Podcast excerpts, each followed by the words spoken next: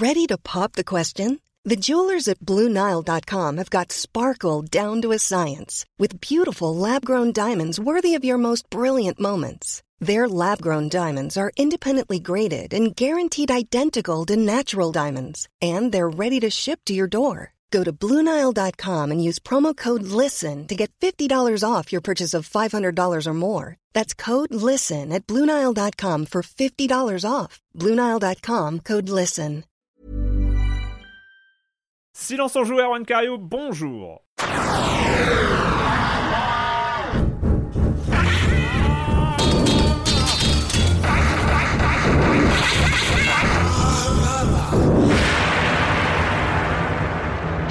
Au programme cette semaine, euh, programme chargé quand même, hein, quand je vois cette liste avec euh, beaucoup beaucoup de choses. On va parler de Toem, de Metroid Dread, de Axiom Verge 2, de la Switch OLED un petit peu, parce qu'elle vient de sortir, elle est sortie il y a pas très longtemps, de The Good Life pourquoi? Parce que, hein. Euh, et Parce puis on finira avec. euh, c'est ça. Ah, mais qui parle? Je, je ne comprends pas.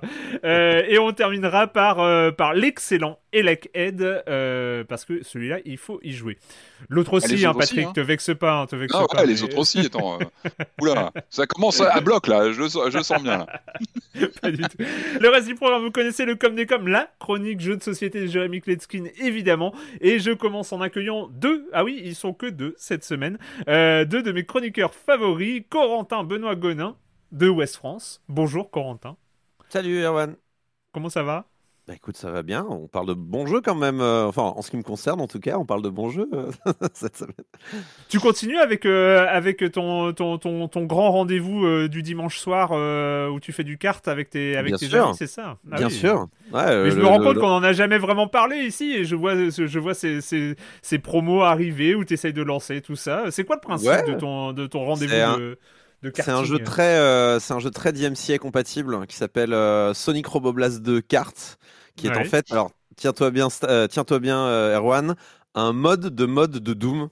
En fait. Donc, il y a eu, euh, il y a eu Sonic Roboblast euh, qui est sorti, qui était pas du tout un mode de Doom. Euh, puis ensuite ils ont sorti Sonic Roboblast 2 qui était un mode de Doom, euh, donc où on contrôlait Sonic, euh, où Sonic euh, était vu d'arrière, vu à l'arrière et évoluait dans des décors en 3D et courait très vite. Et les gens se sont dit, les gens qui ont fait le jeu, et ils sont nombreux, c'est toute une communauté, c'est très ouvert hein, comme truc, ils se sont dit, tiens, ça fera un bon jeu de cartes quand même. Et du coup, ils ont modé ce même jeu-là pour en faire un jeu de cartes qui est devenu Sonic Roboblast 2 cartes.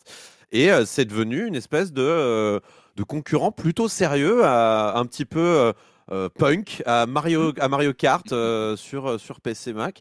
Et en fait, le, le, génie en fait de ça, c'est que bon, ils tapent dans les, licences de Sega parce qu'ils savent que Sega, ils vont pas trop faire chier parce que on les connaît, Sega autour de Sonic, qui laissent faire les fans. Euh, par contre, ouais, le jeu est tellement modable en fait que tu peux mettre ce que tu veux à l'intérieur. Donc tu peux Ouais. mettre la Team Rocket, tu peux mettre des Pokémon, tu peux mettre euh, euh, des personnages japonais d'animé, tout ça.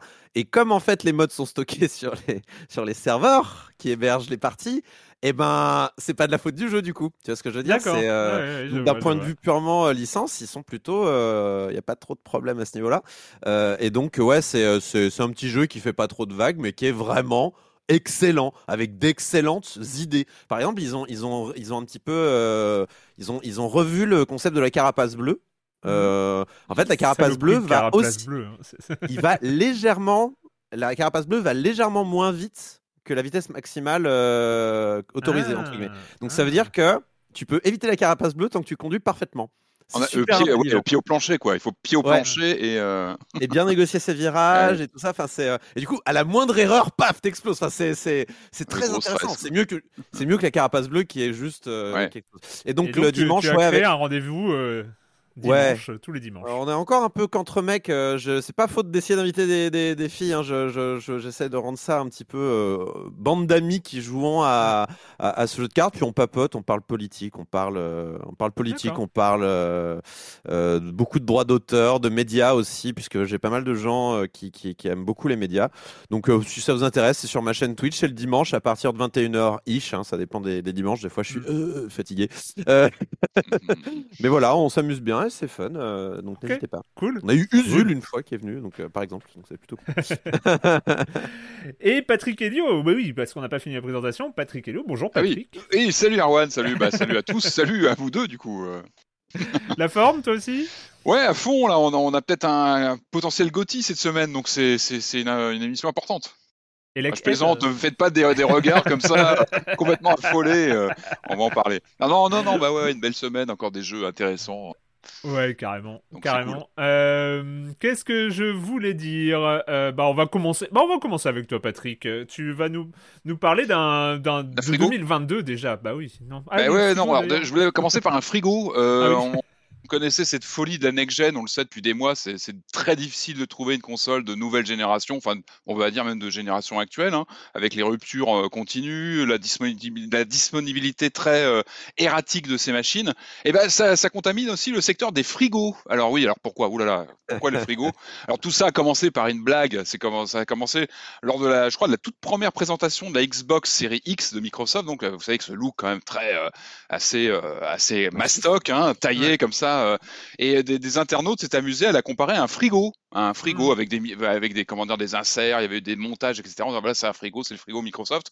Microsoft a pris ça à la, au pied de la lettre et a, a, a décidé, a dévoilé ça il y, a, il y a quelques jours, du coup, avec un, un- une bande-annonce assez rigolote, en fait, en présentant voilà une nouvelle machine, etc. Et en fait, ils sortent finalement vraiment un frigo euh, avec euh, le look de la, de la fameuse Xbox Series X.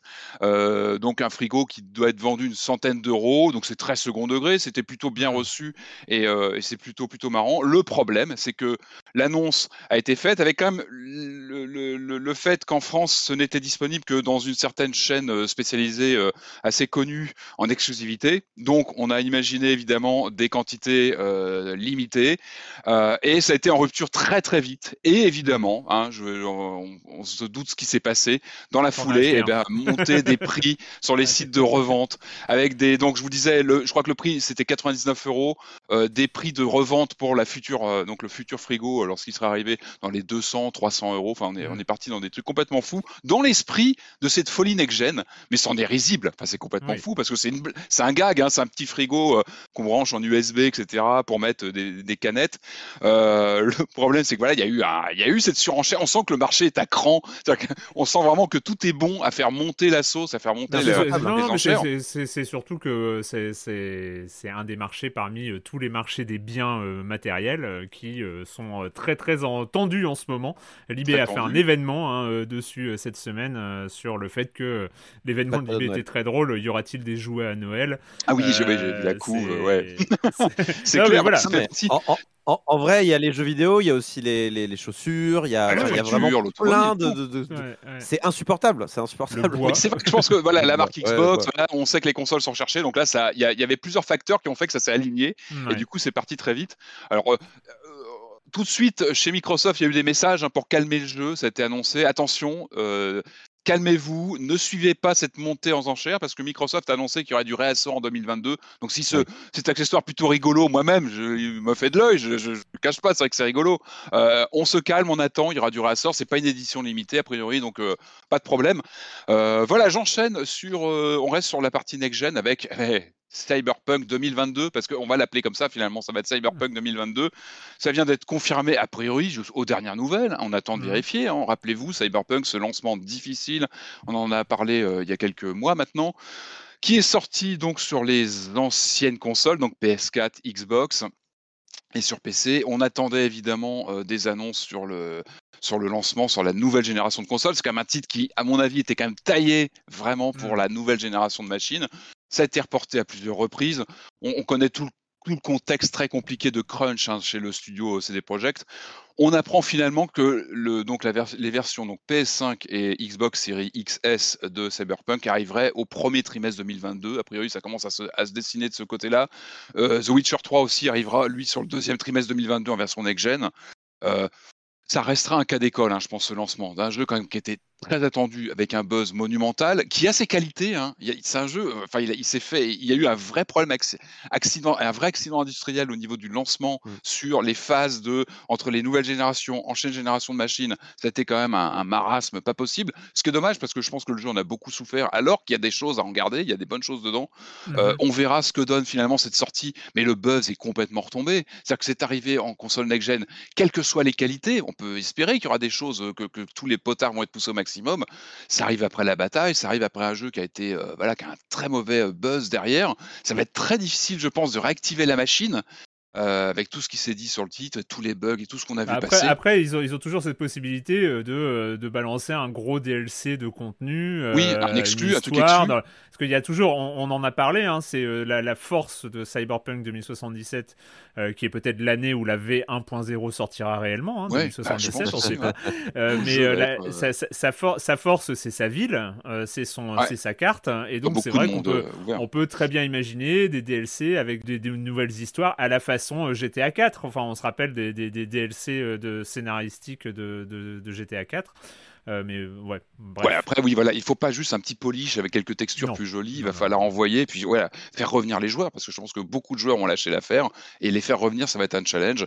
Euh, dans les mises à jour comme ça, on apprend que Vampire aussi, le, le, le fameux jeu Vampire de Dontnod, euh, pareil, a été, euh, je l'ai pas encore testé, mais il y a eu une mise à jour là ces jours-ci, donc euh, des versions pour euh, optimiser sur, le, sur la next gen. Euh, J'enchaîne sur un petit point chiffre parce que c'est, il y a des caps qui sont passés, notamment chez Capcom.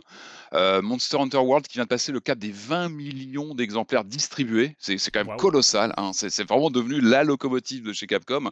Euh, et puis on rappelle que Resident Evil 7 avait passé le cap des 10 millions il y a pas longtemps. Donc on est vraiment sur des titres. C'est bulldozer quoi. C'est du, du gros gros morceau. Ouais. Et je termine sur une petite rumeur ma, qui, me, qui me titille, une rumeur d'un prochain jeu Ghostbuster. On sait que l'activité autour de la licence elle va être réactivée parce qu'il y a le nouveau film qui arrive, qui Oui. m'inquiète profondément, mais que je dirais, je, je- suis Suite, curieux de suite de la version euh, avec l'équipe euh, toute féminine, là, c'est ça? Non, euh, c'est ouais. Ghostbusters, c'est Ghostbusters version Stranger Things. hein. C'est euh, Ah oui. voilà. Ah oui, ah, mais complètement. hein. C'est euh, moi j'ai vu la bande annonce. Il y a un acteur de Stranger Things, on est d'accord. Par contre, non, il est relié au canon des premiers films. Euh, on est dans l'univers de Ghostbusters 1 et 2. C'est l'intérêt qu'il va avoir, je pense, c'est de qu'est-ce qui se passe des années après tout ça. Parce que c'est vrai que le, le reboot féminin, que moi j'aime bien, hein, moi j'aime bien le reboot féminin, il y avait des qualités. Euh, bah, il était complètement, c'était un remake, enfin c'était un- une relance à zéro. Euh, là, on va être dans l'univers des premiers. Et pour moi, c'est vraiment l'intérêt de voir comment, comment les personnages ont évolué, etc. La rumeur côté jeux vidéo, c'est qu'un un titre Ghostbusters serait en développement chez Ilphonic.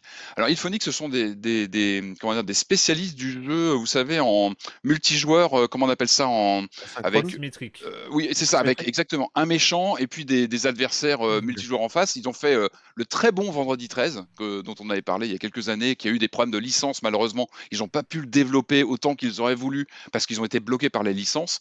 Euh, c'est un- C'était un super jeu qui apprenait vraiment les codes du slasher des années 80 en Mm. termes de look, d'ambiance, etc. Et ils ont signé il y a pas longtemps le Predator aussi, euh, dont Oui. Julie nous avait parlé. Ouais, ouais. pareil, jeu à licence qui a, qui a plutôt bien marché. Donc, C'est pas eux, ils Dead by Daylight hein? Euh, non, je crois pas. Non, c'est- je crois que c'était l'école justement concurrente, il me semble. Ah oui. En tout cas, la rumeur, c'est pas encore officialisé, mais il y a une grosse rumeur qui, qui dit qu'il serait en train de travailler sur un jeu Ghostbuster qui ouvre des, des perspectives intéressantes. Je pense d'avoir une équipe, on pourrait être une équipe de, de joueurs, euh, bah voilà, des casseurs de fantômes face à une entité, un joueur dans qui jouerait une entité. Il y aurait quelque Bah, chose c'est à à la mode en plus. C'est à la mode. Il y a, puis- il y a- il y a Phantasma, Phantasmagoria, c'est ça le, le nom du jeu J'ai oublié le nom, mais où il y a- il y a un fantôme qui est joué par un joueur. On a vu que le concept fonctionnait euh, même sur des jeux beaucoup plus simples, comme le jeu de fantôme, euh, le jeu de fantôme sur Wii U là avec euh, Nintendo Land. Enfin, il y a, il y a Exactement. vraiment des choses à faire. ouais. Et puis là, bah, ils, ont la- ils savent manipuler une licence quand ils n'ont pas des bâtons dans les roues. Donc il y a, il y a un boulevard. Si ça se confirme, il y a du potentiel. On va suivre ça de très près. Corentin, de quoi tu vas nous parler? Euh, bah, en fait, il y, a un- il y a Square Enix qui a décidé. alors, je- je- je- c'est pour combien que- Quel anniversaire, euh, Patrick? 25e, c'est ça? De quoi Euh, De Tomb Raider Ouais, Ouais, de Tomb 25. Raider. On doit être dans les 25 là, ouais. On doit être dans les 25. Euh, donc il y a Ouais, euh, ouais, euh, Square Enix qui a décidé de. Oui, c'est pour les 25, je confirme. Je voulais vérifier, 25, j'avais peur de dire une bêtise. Non, c'est Euh, 25. donc qui a, qui a décidé de balancer en fait simplement des, des, des, des, vi- des vieilles images d'un prototype qui n'est jamais sorti Mhm. d'un jeu, en fait, d'un projet de jeu de Tomb Raider, qui devait se situer alors au niveau du développement, il était entre Underworld et euh, et le reboot en fait de 2013 par Crystal Dynamics. Mhm. Et euh, ils avaient en fait un projet de Tomb Raider survival horror quoi. Enfin Ouais, plutôt euh, axé sur val- survival horror. Donc c'est sous la forme de deux vidéos qui ont été publiées sur le site officiel de, de Tomb Raider. Euh, et donc le premier c'est simplement des concept art euh, voilà. Et le deuxième c'est vraiment une démo de 7 minutes sur le jeu qui est assez intéressante, et qui me donne presque envie. Quoi. Enfin, le concept me fait un peu envie. Donc, on peut voir une Tomb Raider, une, pardon, une Lara Croft qui, euh, qui évolue dans des, ouais, dans des environnements euh, un peu plus cloisonnés. euh, on n'y voit pas clair. Il y a beau, enfin, là, sa torche, c'est c'est plus.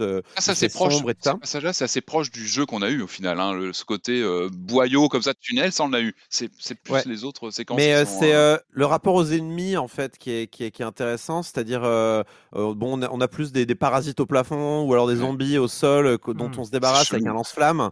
Euh, Enfin c'est très étonnant. Euh, on sent évidemment, on, on sent quand même qu'il y a plein d'éléments qui ont été gardés et qui ont terminé dans le reboot, comme tu dis, Patrick. hmm. Mais euh, par contre, ouais, le, le- le rapport aux ennemis est différent. Il y a, il y a toute une Ouais. phase qui rappelle presque euh, Shadow of the Colossus, où, où tu as ton, Lara Croft qui est sur son cheval et qui se fait, course, qui se fait courser par un géant. Euh, mais c'est flippant, quoi. Enfin, vraiment, en fait, tu la vois, tu la vois courir euh, dans les steppes euh, de son île là, et en fait, t'as la caméra qui se retourne et tu vois qu'il y a un géant qui la poursuit, quoi. C'est c'est assez flippant. Euh, et du coup, C'est ouais, non, c'est C'est intéressant. assez ouais. intéressant. Euh, finalement, ils se sont dit, euh, ils se sont posé la question est-ce qu'un tel jeu serait de la, serait de la, d'aussi bien que Arkham Asylum? Et ils se sont dit non, ça sera pas aussi bien. Alors on va pas faire ça, on va plutôt se, Ouais. se, se mettre sur un reboot euh, classique. Mais euh, moi, je pense que Tomb Raider euh, plus Survival, j'aimerais bien en voir un un jour. Je, ça- Mm, ça- mm, mm. je, je suis pas contre l'idée de base, même là ce que j'ai vu là est plutôt enthousiasmant. Alors attention, hein, si vous regardez le si vous regardez le build là qui est, qui est présenté, c'est c'est rudimentaire. hein. Il y a il manque C'est une beaucoup de maquette, quoi. ouais, ouais. Mais on, on sent le, on sent l'envie qu'ils avaient d'amener du surnaturel en poussant bien le potard sur l'horreur, Ouais. en fait, amener plus d'horreur. Ça pose la Ouais, question sur, sur la, voilà, la, la capacité d'une franchise comme Tomb Raider de, de complètement aller vers le surnaturel avec euh, une présence de l'horreur plus importante. Et je me rappelle très bien, je crois quand même, on l'avait évoqué, on, on a tous adoré le reboot de 2013, qui reste pour moi, enfin, c'est un jeu que j'ai fait plusieurs fois, que j'ai trouvé qui était, euh, enfin, on en a vraiment chanté les, les louanges. Mais je me rappelle qu'on a vu cette petite, euh, je crois qu'il y avait des rumeurs d'un monde ouvert, et puis on s'est retrouvé manette en main, on s'était Mm. rendu compte que le jeu était finalement très linéaire. Et je Ouais. pense que ce qui avait été ou annoncé, ou les bruits de couloir parlaient de cette version, où on sent que c'est beaucoup plus ouvert, beaucoup plus, euh, euh, comme tu dis, euh, survival, peut-être un peu RPG. Ouais. Et je me rappelle très bien, en le lançant à, à l'époque, se dire, bah tiens, c'est pas aussi ouvert qu'on a pu l'entendre dire ou on a pu l'espérer. En, en revanche, ce qui est intéressant, c'est ce côté presque Lovecraftien, enfin l'horreur est beaucoup plus affirmée. Euh, Je pense que ça prenait peut-être trop le pas en fait sur, sur Tomb Raider. Je pense que Dans, dans cette ascension là, dans ce Tomb Raider ascension, c'est vrai qu'il y, a- il y a une échelle qui est différente. C'est-à-dire que quand ah tu ouais, vois ouais, c'est- c'est- Quand c'est tu vois Lara. Croft qui se déplace sur ces grandes étendues, alors, enfin, moi je me rappelle de 2013 et je l'ai fait qu'une seule fois. euh, C'est vrai que c'était presque des couloirs ou des mini-zones dans lesquelles tu évoluais, quoi. assez Et, étouffant. ouais. Enfin, mm, étouffant, non, il y a des séquences plus ouvertes, mais ça reste très guidé, très fermé, très maîtrisé en fait. C'est pour ça aussi qu'il est très bien, c'est qu'il est très maîtrisé. Il n'y a pas de dispersion, on est vraiment sur quelque chose de très linéaire, mais une expérience vraiment viscérale qui, euh, bah, qui envoie, qui est méchant, c'est un jeu méchant de 2013. Et hein. ne serait-ce que dans le titre et le logo, Ascension, puis derrière on voit une montagne. Je veux dire, la montagne dans Tomb Raider 2013 est importante, elle est au centre, c'est un petit peu le, Mhm. c'est l'élément que tu vois tout le temps pendant le jeu et tu sais que tu vas y terminer euh, l'aventure, tu sais que c'est là que ça va se jouer. Euh, donc on- ouais, c'est clairement, euh, c'est clairement l'étape d'avant de, de, du Tomb Raider 2013. C'est cool. Et encore une fois, merci Square Enix Ah, de c'est cool, ouais, partager de- ce genre de choses parce que les historiens se frottent les mains et ce sans aucune euh, forme de questionnement moral concernant d'éventuels leaks ou ce genre de choses. Quand c'est les éditeurs qui participent comme ça à euh, nourrir euh, les, euh, à nourrir l'histoire du jeu vidéo et la préservation de, de ce qui a existé aussi dans la tête des développeurs à ce moment-là, il n'y a pas de problème. Donc j'invite tous les éditeurs à le faire et je suis sûr qu'ils nous écoutent. Hein Euh, Non mais c'est voilà. vrai que c'est c'est vrai que c'est aussi une question, c'est que combien de choses comme ça existent par ailleurs Il y en a tellement. Moi, moi, je rêverais, par exemple, euh, de, du côté d'Ubisoft. On sait que c'est une très très grosse entreprise qui a des méthodes de sélection de jeux euh, assez drastiques, euh, qui euh, Mm. où euh, les, les équipes font des maquettes, font des pré-maquettes, font des euh, des vidéos de présentation et peuvent avoir un feu vert ou un feu rouge. Moi, Mm. je rêverais d'avoir d'avoir- de, de, de voir tous les feux rouges qu'il y a eu. Euh, Ouais, combien, Quels sont les jeux qui n'ont pas abouti pour telle ou telle raison mais, Je mais- pense que ça c'est organique. Un, un projet qui est coupé comme ça, souvent il renaît, enfin, rien ne se perd, tout se transforme. Ouais, toujours mais- des bourgeons qui, de hein. choses, d'idées qui vont être reprises d'une autre manière pour un autre jeu. Et c'est vrai que les dévoiler comme ça au grand jour, tu pourrais aussi lâcher des informations que tu vas reprendre dans un autre projet. Tu vois ce que je veux Bien dire? sûr. Non, mais après, quelques années après, dix ans plus tard, ou euh, tout ça, Ouais, mais bien c'est vrai là, que là, en l'occurrence, oui, sur le Tomb Raider, ça fait bientôt 10 ans. Mais euh, on se dit, on se dit que partout, partout, chez Activision, Ah bah oui. chez, euh, chez Square, chez combien de, de maquettes, de, de, de trucs comme ça, de propositions existent? Après voilà, c'est juste de la curiosité. C'est vrai que les, les jeux Chez finis Nintendo, euh. Chez Nintendo, pas mal de projets, enfin dans les jeunesses qui sont annoncés lors des promotions des jeux, on nous explique bah ça c'est un projet à la base c'était Mm. Zelda, finalement c'est devenu Todd. Mm. Euh, je pense à euh, comment ça s'appelle euh, Tre- Treasure Tracker, bah c'était un jeu Zelda à la base, c'était un petit Zelda euh, Mm. euh, qui est un petit Link pardon, Je- décidément entre Tomb Raider et Zelda ça va pas moi. Euh, mais euh, c'est un petit Link qui se déplace euh, qui se déplace sur la sur une map et tout et finalement c'est devenu Todd quand Miyamoto a repris je crois le projet euh, en main. Euh, y a, et, et pareil, je crois que plein de jeux WarioWare, plein de mini-jeux WarioWare étaient des concepts euh, à la base. WarioWare lui-même était un concept d'un jeu Nintendo 64 DD qui est passé complètement inaperçu, Mario Artist, qui finalement a été recyclé en, en jeu euh, euh, en, en bonne et due forme. C'est passionnant. Moi, j'adore ça. C'est Ah bah vraiment. oui, la génétique, la génétique d'un jeu, comment Ouais. voilà, il se transforme, il a été ra- ou raboté, ou il change de licence, il change d'univers. C'est. Dinosaur Planet euh, qui est devenu euh, Star Fox aussi, Ah oui, euh, dont on a retrouvé la. ROM après un leak. Alors certes, les leaks c'est pas bien, hein, mais alors putain, qu'est-ce que c'est intéressant quand même. hein. Moi, j'avais, j'avais eu cette expérience avec I Am Alive. Je sais pas si vous vous rappelez, donc jeu qui était sorti chez, Ubisoft euh, En démat. chez, en dématérialisé, Ouais. Ubisoft Shanghai à, à l'époque, mais qui au début et qui avait été annoncé chez Darkworks, donc le Eh studio oui, français Darkworks. Darkworks à, à Alone in the l'époque en, Dark. en 2008, Alone in the Dark effectivement, Mm. et en fait, euh, et qui avait été récupéré par Ubisoft et repris à zéro par Ubisoft. Et en fait, moi j'avais eu l'occasion, et j'en avais fait un article qu'on peut retrouver dans Libération d'ailleurs, j'avais joué à la version Darkworks. Donc j'avais joué. Un fantôme, un fantôme de jeu Exa- finalement. hein. Exactement. J'avais joué à, à une. C'était plus qu'une maquette. Hein.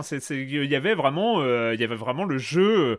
euh, il n'était pas fini, hein, mais euh, mais il y avait vraiment le, le jeu, la, la- la cinématique de lancement, le, le- le début du jeu. Et j'avais joué à ce jeu. C'était une sensation hyper étrange parce que.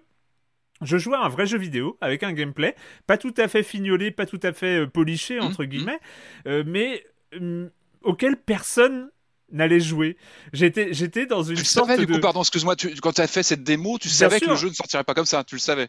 Exactement, je le savais et en fait euh, je, je le savais parce que euh, il y avait quelqu'un à l'époque qui avait euh, plus ou moins récupéré les droits au moment de la sortie du jeu I Am Alive euh, par Ubi et qui se demandait s'il allait pas pouvoir le ressortir euh, sous une sous un autre nom euh, forcément etc. Origin. Et donc euh, et donc j'ai- j'avais pu comme ça jouer récupérer cette version un peu C'était comment? Euh, C'était mieux? C'était moins bien? C'était. alors c'était pas du tout le même jeu, c'était Ouais, pas du tout le même jeu que que I Am Alive euh, par euh, par Ubi, mais euh, c'était plus euh, un survival assez post-apocalyptique assez classique. Mais mais voilà, il y avait cette sensation très étrange de de se balader dans, dans une ruine abandonnée que personne n'avait vue. Enfin, c'était Ah oui, oui, c'était très très bizarre. Personne ne verra peut-être jamais. Du coup. Et, et donc voilà, donc moi ça m'était arrivé de jouer comme ça à ce, à ce, ce genre de, de jeu qui doit exister. Enfin, il existe sur des disques bah, durs aujourd'hui, hein, mais euh, mais voilà. Papier euh, papier que j'avais fait le 14 mars 2012 euh, dans Ouais. dans Libé à l'occasion de la sortie d'IAM Live. J'ai travaillé même pas dans le milieu encore. Ouais, la phrase de vieux. Ah, ça pique. Hein. Ouais. Bref, euh, ah oui, et Corentin, on finit avec toi avec euh, une, Ouais. une, une nouveauté aussi, euh, côté Oui. euh, cloud gaming. Ouais, alors je sais que tu as un rapport un peu conflictuel avec le cloud gaming, Erwan, donc j'ai mis cette news sur la table pour créer un, un petit happening, un petit combat. euh, non, je, je sais en plus que c'est peut-être le service que tu euh, que tu renies le moins. Euh, donc ouais, c'est Nvidia donc qui a son service de cloud gaming hein, qui s'appelle GeForce Now, qui est un service un peu particulier puisque c'est un service en fait où qui nous permet en gros de louer un petit morceau de, de serveur, de, de, de puissance de calcul quelque part pour jouer à ses propres jeux qu'on possède déjà sur Steam, sur Epic, aussi sur maintenant euh, Ubisoft et Electronic Arts. Euh, donc euh, ça commence à faire mine de rien une Monkey Mangog et on a tout le monde là, on a tout le gang. Mais ouais, ça commence à faire pas mal de, de, de, de catalogues possibles sur une liste de jeux compatibles. hein. donc là, il doit y en avoir euh, 1000 et quelques. Ouais, ils ont dépassé les 1000 euh, il y a deux semaines, je crois. Deux, trois C'est ça. Donc euh, il y a toute une liste. Donc faut, faut évidemment avant de, de souscrire à ce genre de service, il faut vérifier hein, que votre jeu est compatible. Vérifiez bien. Euh, mais donc et là pour l'instant, ils ont deux euh, offres. Ils ont l'offre gratuite qui est euh, bon, comme vous pouvez imaginer, c'est un peu la version test. Hein, c'est pour vérifier que le concept vous plaît, euh, c'est pour vérifier que ça marche, que vous avez une connexion suffisante, et euh, qui vous permet de faire des sessions d'une heure. euh, et après, il faut Avec se remettre dans une file d'attente. Voilà. Euh, qui, qui, qui, voilà, il y a une file d'attente, voilà, où vous avez, un- on vous indique euh, 24 gamers euh, sont devant vous et tu dois attendre euh, ton tour en fait. Et voilà, c'est ça. Euh, et donc il y a une version payante qui coûte euh, à l'heure actuelle, alors je crois que c'est, euh, doit être 100, 100, balles pour un an, un truc comme ça. Euh, pour euh, et là, donc, vous attendez moins. C'est la version prioritaire. Euh, vous attendez moins. Vous êtes, on n'attend pas. On n'attend pas. On n'attend pas on n'attend pas et vous très bien. en fait, je crois que c'est euh, si jamais vraiment tous les mecs qui ont un abonnement se mettent à jouer, euh, vous ah bah pouvez attendre quand même. C'est ce dont je parle tout le temps, mais euh, mais de fait aujourd'hui, vu le nombre, parce qu'en fait le truc c'est que les abonnements Ultimate, donc les abonnements qui donnent payants à GeForce Now, ils étaient sous invitation pendant très très longtemps. Donc, ah oui, c'est les fondateurs ou je sais pas quoi là. Ouais, les fondateurs. Après, ils ont ouvert ça. Donc, pour l'instant, il n'y a pas trop de monde. Et c'est vrai que tu lances, euh, on lance un jeu sur GeForce Now, c'est tout de suite, en fait. Hein, mais... Et du coup, euh, donc, euh, pour des sessions de 6 heures, et ça monte à 1080, 1080p 60 fps, c'est limité à ça pour l'instant. Donc, bon, c'est pas encore l'expérience gaming ultime, mais ça peut remplacer, ça peut dépanner, ça peut dépanner à une vieille config qui veut jouer un gros jeu, hein, en gros. Hein, c'est pour dire la chose comme ça. Surtout que vous pouvez payer au mois, et là, c'est 10 euros, je crois, sur un mois. Et donc là, Nvidia a annoncé, alors au moment où l'émission sera diffusée, euh, a annoncé, euh, exclusivité incroyable, euh, le, a annoncé une nouvelle offre, en fait, un nouveau tiers pour qui sera proposé donc d'abord à ceux qui sont déjà abonnés au, tiers prioritaire et au tiers fondateur, qui sont les, ceux qui ont un peu bêta testé le truc. Et c'est alors, moi je trouve le nom du tiers presque un peu cynique étant donné l'impossibilité de se procurer une carte graphique aujourd'hui, mais ils ont appelé ce tiers RTX 3080. Je... Genre, louer, louer la carte graphique que vous, de toute façon, vous pouvez pas vous permettre. Euh, c'est un peu, c'est un peu ce que j'entends moi quand je vois ça. C'est pire que les frigos Microsoft, hein, attention. C'est pire que les frigos Microsoft. Donc là, en fait, ce qu'ils ont fait, et je pense c'est pour rester sous des prix psychologiques, ils ont tout ramené à 6 mois euh, les engagements. Donc euh, pour le prioritaire, ça change pas, c'est 50 euros pour 6 mois du coup. Donc finalement, c'est avantageux, ça permet de s'engager moins pour la même réduction en termes de, de, de, enfin, c'est il y a une réduction de prix si vous vous abonnez sur 6 mhm. mois et c'est la même du coup donc c'est cool. Euh, par contre pour RTX 3080 vous engagez sur 6 mois c'est 100 euros pour 6 mois. Euh, et alors là, par contre, vous avez une expérience entre guillemets euh, équivalente à celle d'une euh, RTX 3080, donc avec le DLSS, tous les high candy possibles, qu'on appelle ça RT, ray tracing, tous ces trucs-là.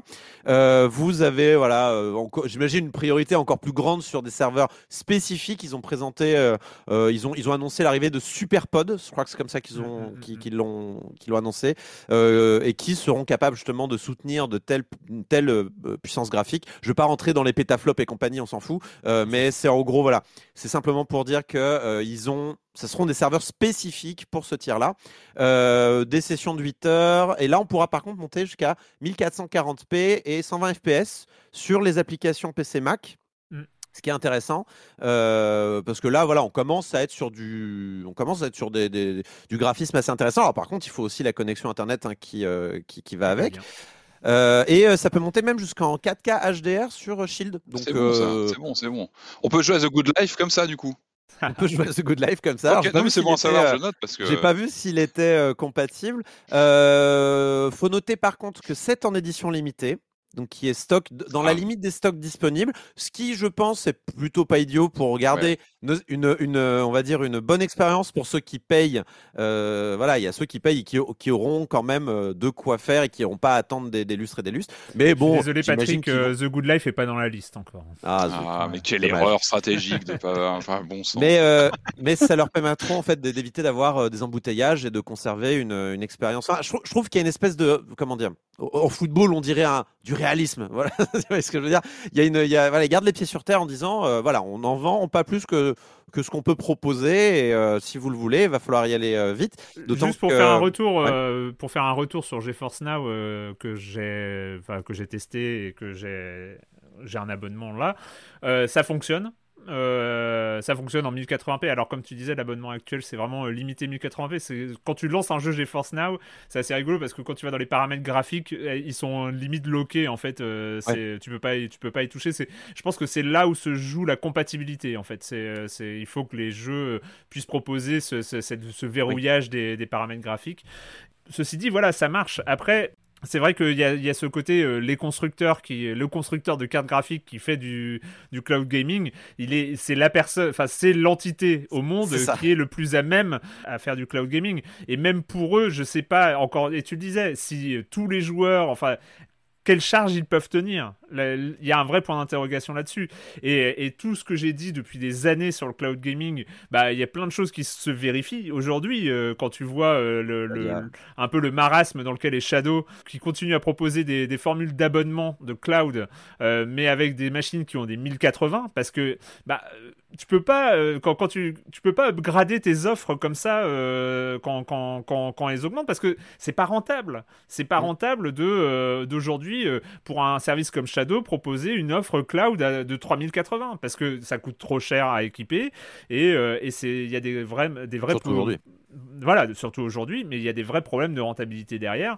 Et après, après moi, je j'ai jamais, j'ai jamais dit que techniquement c'était impossible. Et, euh, là, GeForce Now le, le, prouve, ça, ça, marche. Après, je, Continue, je continue à dire que au niveau des infrastructures et au niveau de, de la, la philosophie d'Internet, c'est absurde. Mais en fait, ça ne peut pas scale. En fait, c'est surtout ça. C'est-à-dire que mm. euh, si euh, GeForce Now a du succès, le service sera dégradé quoi. Enfin c'est un peu mm. c'est ça qui est, qui est, un peu étonnant. Faut pas que ça marche trop quoi. Ah bah, ouais, voilà. Faut que ça reste euh, pour les insiders. En fait, je suis un peu embêté avec cette offre là de, de, de, de 100 euros euh, pour 6 mois parce qu'ils mettent je, je, ressens ça et je trouve, je trouve pas l'offre horrible, hein, vraiment, euh, surtout aujourd'hui, vu l'impossibilité de trouver des cartes graphiques, tout ça. Je pense que ça peut vraiment dépanner et tout ça, il n'y a pas de problème. C'est juste que en plus, Nvidia qui propose ce service-là pour pallier ses propres problèmes de, de, fabrication, de, production, de, fabrication, tout ça. Il y a, y a, un peu le côté euh, le mec qui empoisonne qui devant l'antidote aussi. C'est ça, euh, ça. Je peux pas m'empêcher de penser ça. Après, enfin, force est de reconnaître que ouais, enfin. Même si vous prenez le tiers là à 100 balles d'ailleurs qui est proposé, qui sera proposé en précommande uniquement euh, à ceux qui sont déjà abonnés pour un peu les récompenser aussi, c'est normal. Il y a, y, a, y, aura assez peu de place, je pense, pour ceux qui sont pas déjà abonnés. Enfin, comptez pas trop dessus sur le lancement. Ils vont peut-être remettre des places après, mais pour le lancement, à mon avis, ça va être un peu compliqué. Mais on verra. Hein. Peut-être que je me trompe, peut-être qu'il y aura de la place. Surveillez si jamais ça vous intéresse. Mais euh, disons que même si vous prenez le tiers à 100 balles pour les 6 mois, enfin, vu le prix d'une 3080 aujourd'hui, mais vous pouvez tenir 6-7 ans en, payant tous les 6 mois 100 balles, vous n'aurez pas dépensé le prix d'une 3080 aujourd'hui. C'est incroyable. Enfin, mathématiquement, ce n'est pas un mauvais bail. Vous voyez ce que je veux dire? Ça ne peut pas être un mauvais bail économiquement. Voilà, donc euh, c'est sur la table, à vous de voir ce que vous en faites. Euh, pensez à tous les, les inconvénients aussi du cloud gaming euh, et tout ça. Le com des coms de la semaine dernière. Ah, je commence avec un long message, mais que j'ai envie de lire en absolu parce que j'ai appris plein de choses. C'est un message de Google euh, qui nous dit il existe bel et bien un héritier de Spec Ops The Line, dont on a parlé la semaine dernière, euh, qui n'a fait aucun bruit, mais qui est vraiment à la hauteur narrativement parlant. C'est le DLC de Arma 3 du nom de Laws of War, sorti en 2017 et qui mérite qu'on en parle à plus d'un titre. Euh, comme son nom l'indique, ce DLC évoque le droit de la guerre et le droit humanitaire de manière très personnelle en donnant une vraie leçon au manichéisme des Call of Duty. Narrativement, on a un Firewatch-like euh, incrusté avec adresse dans le bac à sable d'Arma, plutôt rugueux euh, de base en termes de gameplay. Difficile à jouer quand on ne manie pas le jeu de base, le DLC vaut largement un visionnage de let's play.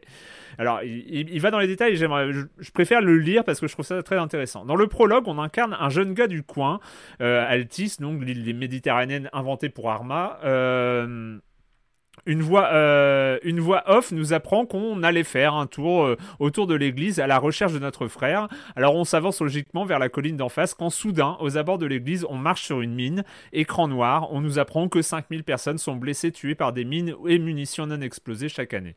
Après l'intro, on prend le contrôle du personnage principal, un ancien humanitaire euh, qui a connu Altis durant, une durant la guerre d'insurrection et s'est reconverti démineur. Pendant toute la partie, on effectue un entretien avec une journaliste tout en menant nos activités des minages de la ville, pour ainsi dire rasés.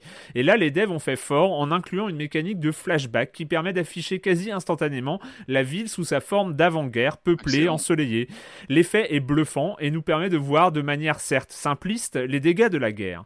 Ces brefs flashbacks sont aussi l'occasion de découvrir l'histoire d'autres intervenants dans le conflit qui a détruit le village.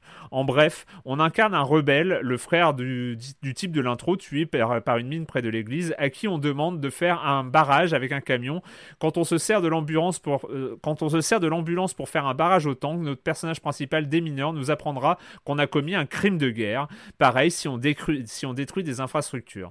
On incarne aussi les forces gouvernementales perdues dans ce village et qui décident de se barricader dans l'église. Pour s'en sortir, le colonel propose qu'on utilise un distributeur de mines qui, euh, qui en répand tout autour de l'église. Pas le choix, sans ça c'est la mort, car les rebelles ne prennent pas de prisonniers. D'un côté, on comprend l'horreur des mines, le frère du rebelle en meurt des années plus tard. De l'autre, on comprend que dans les situations extrêmes, face à la mort des soldats, peuvent commettre l'irréparable.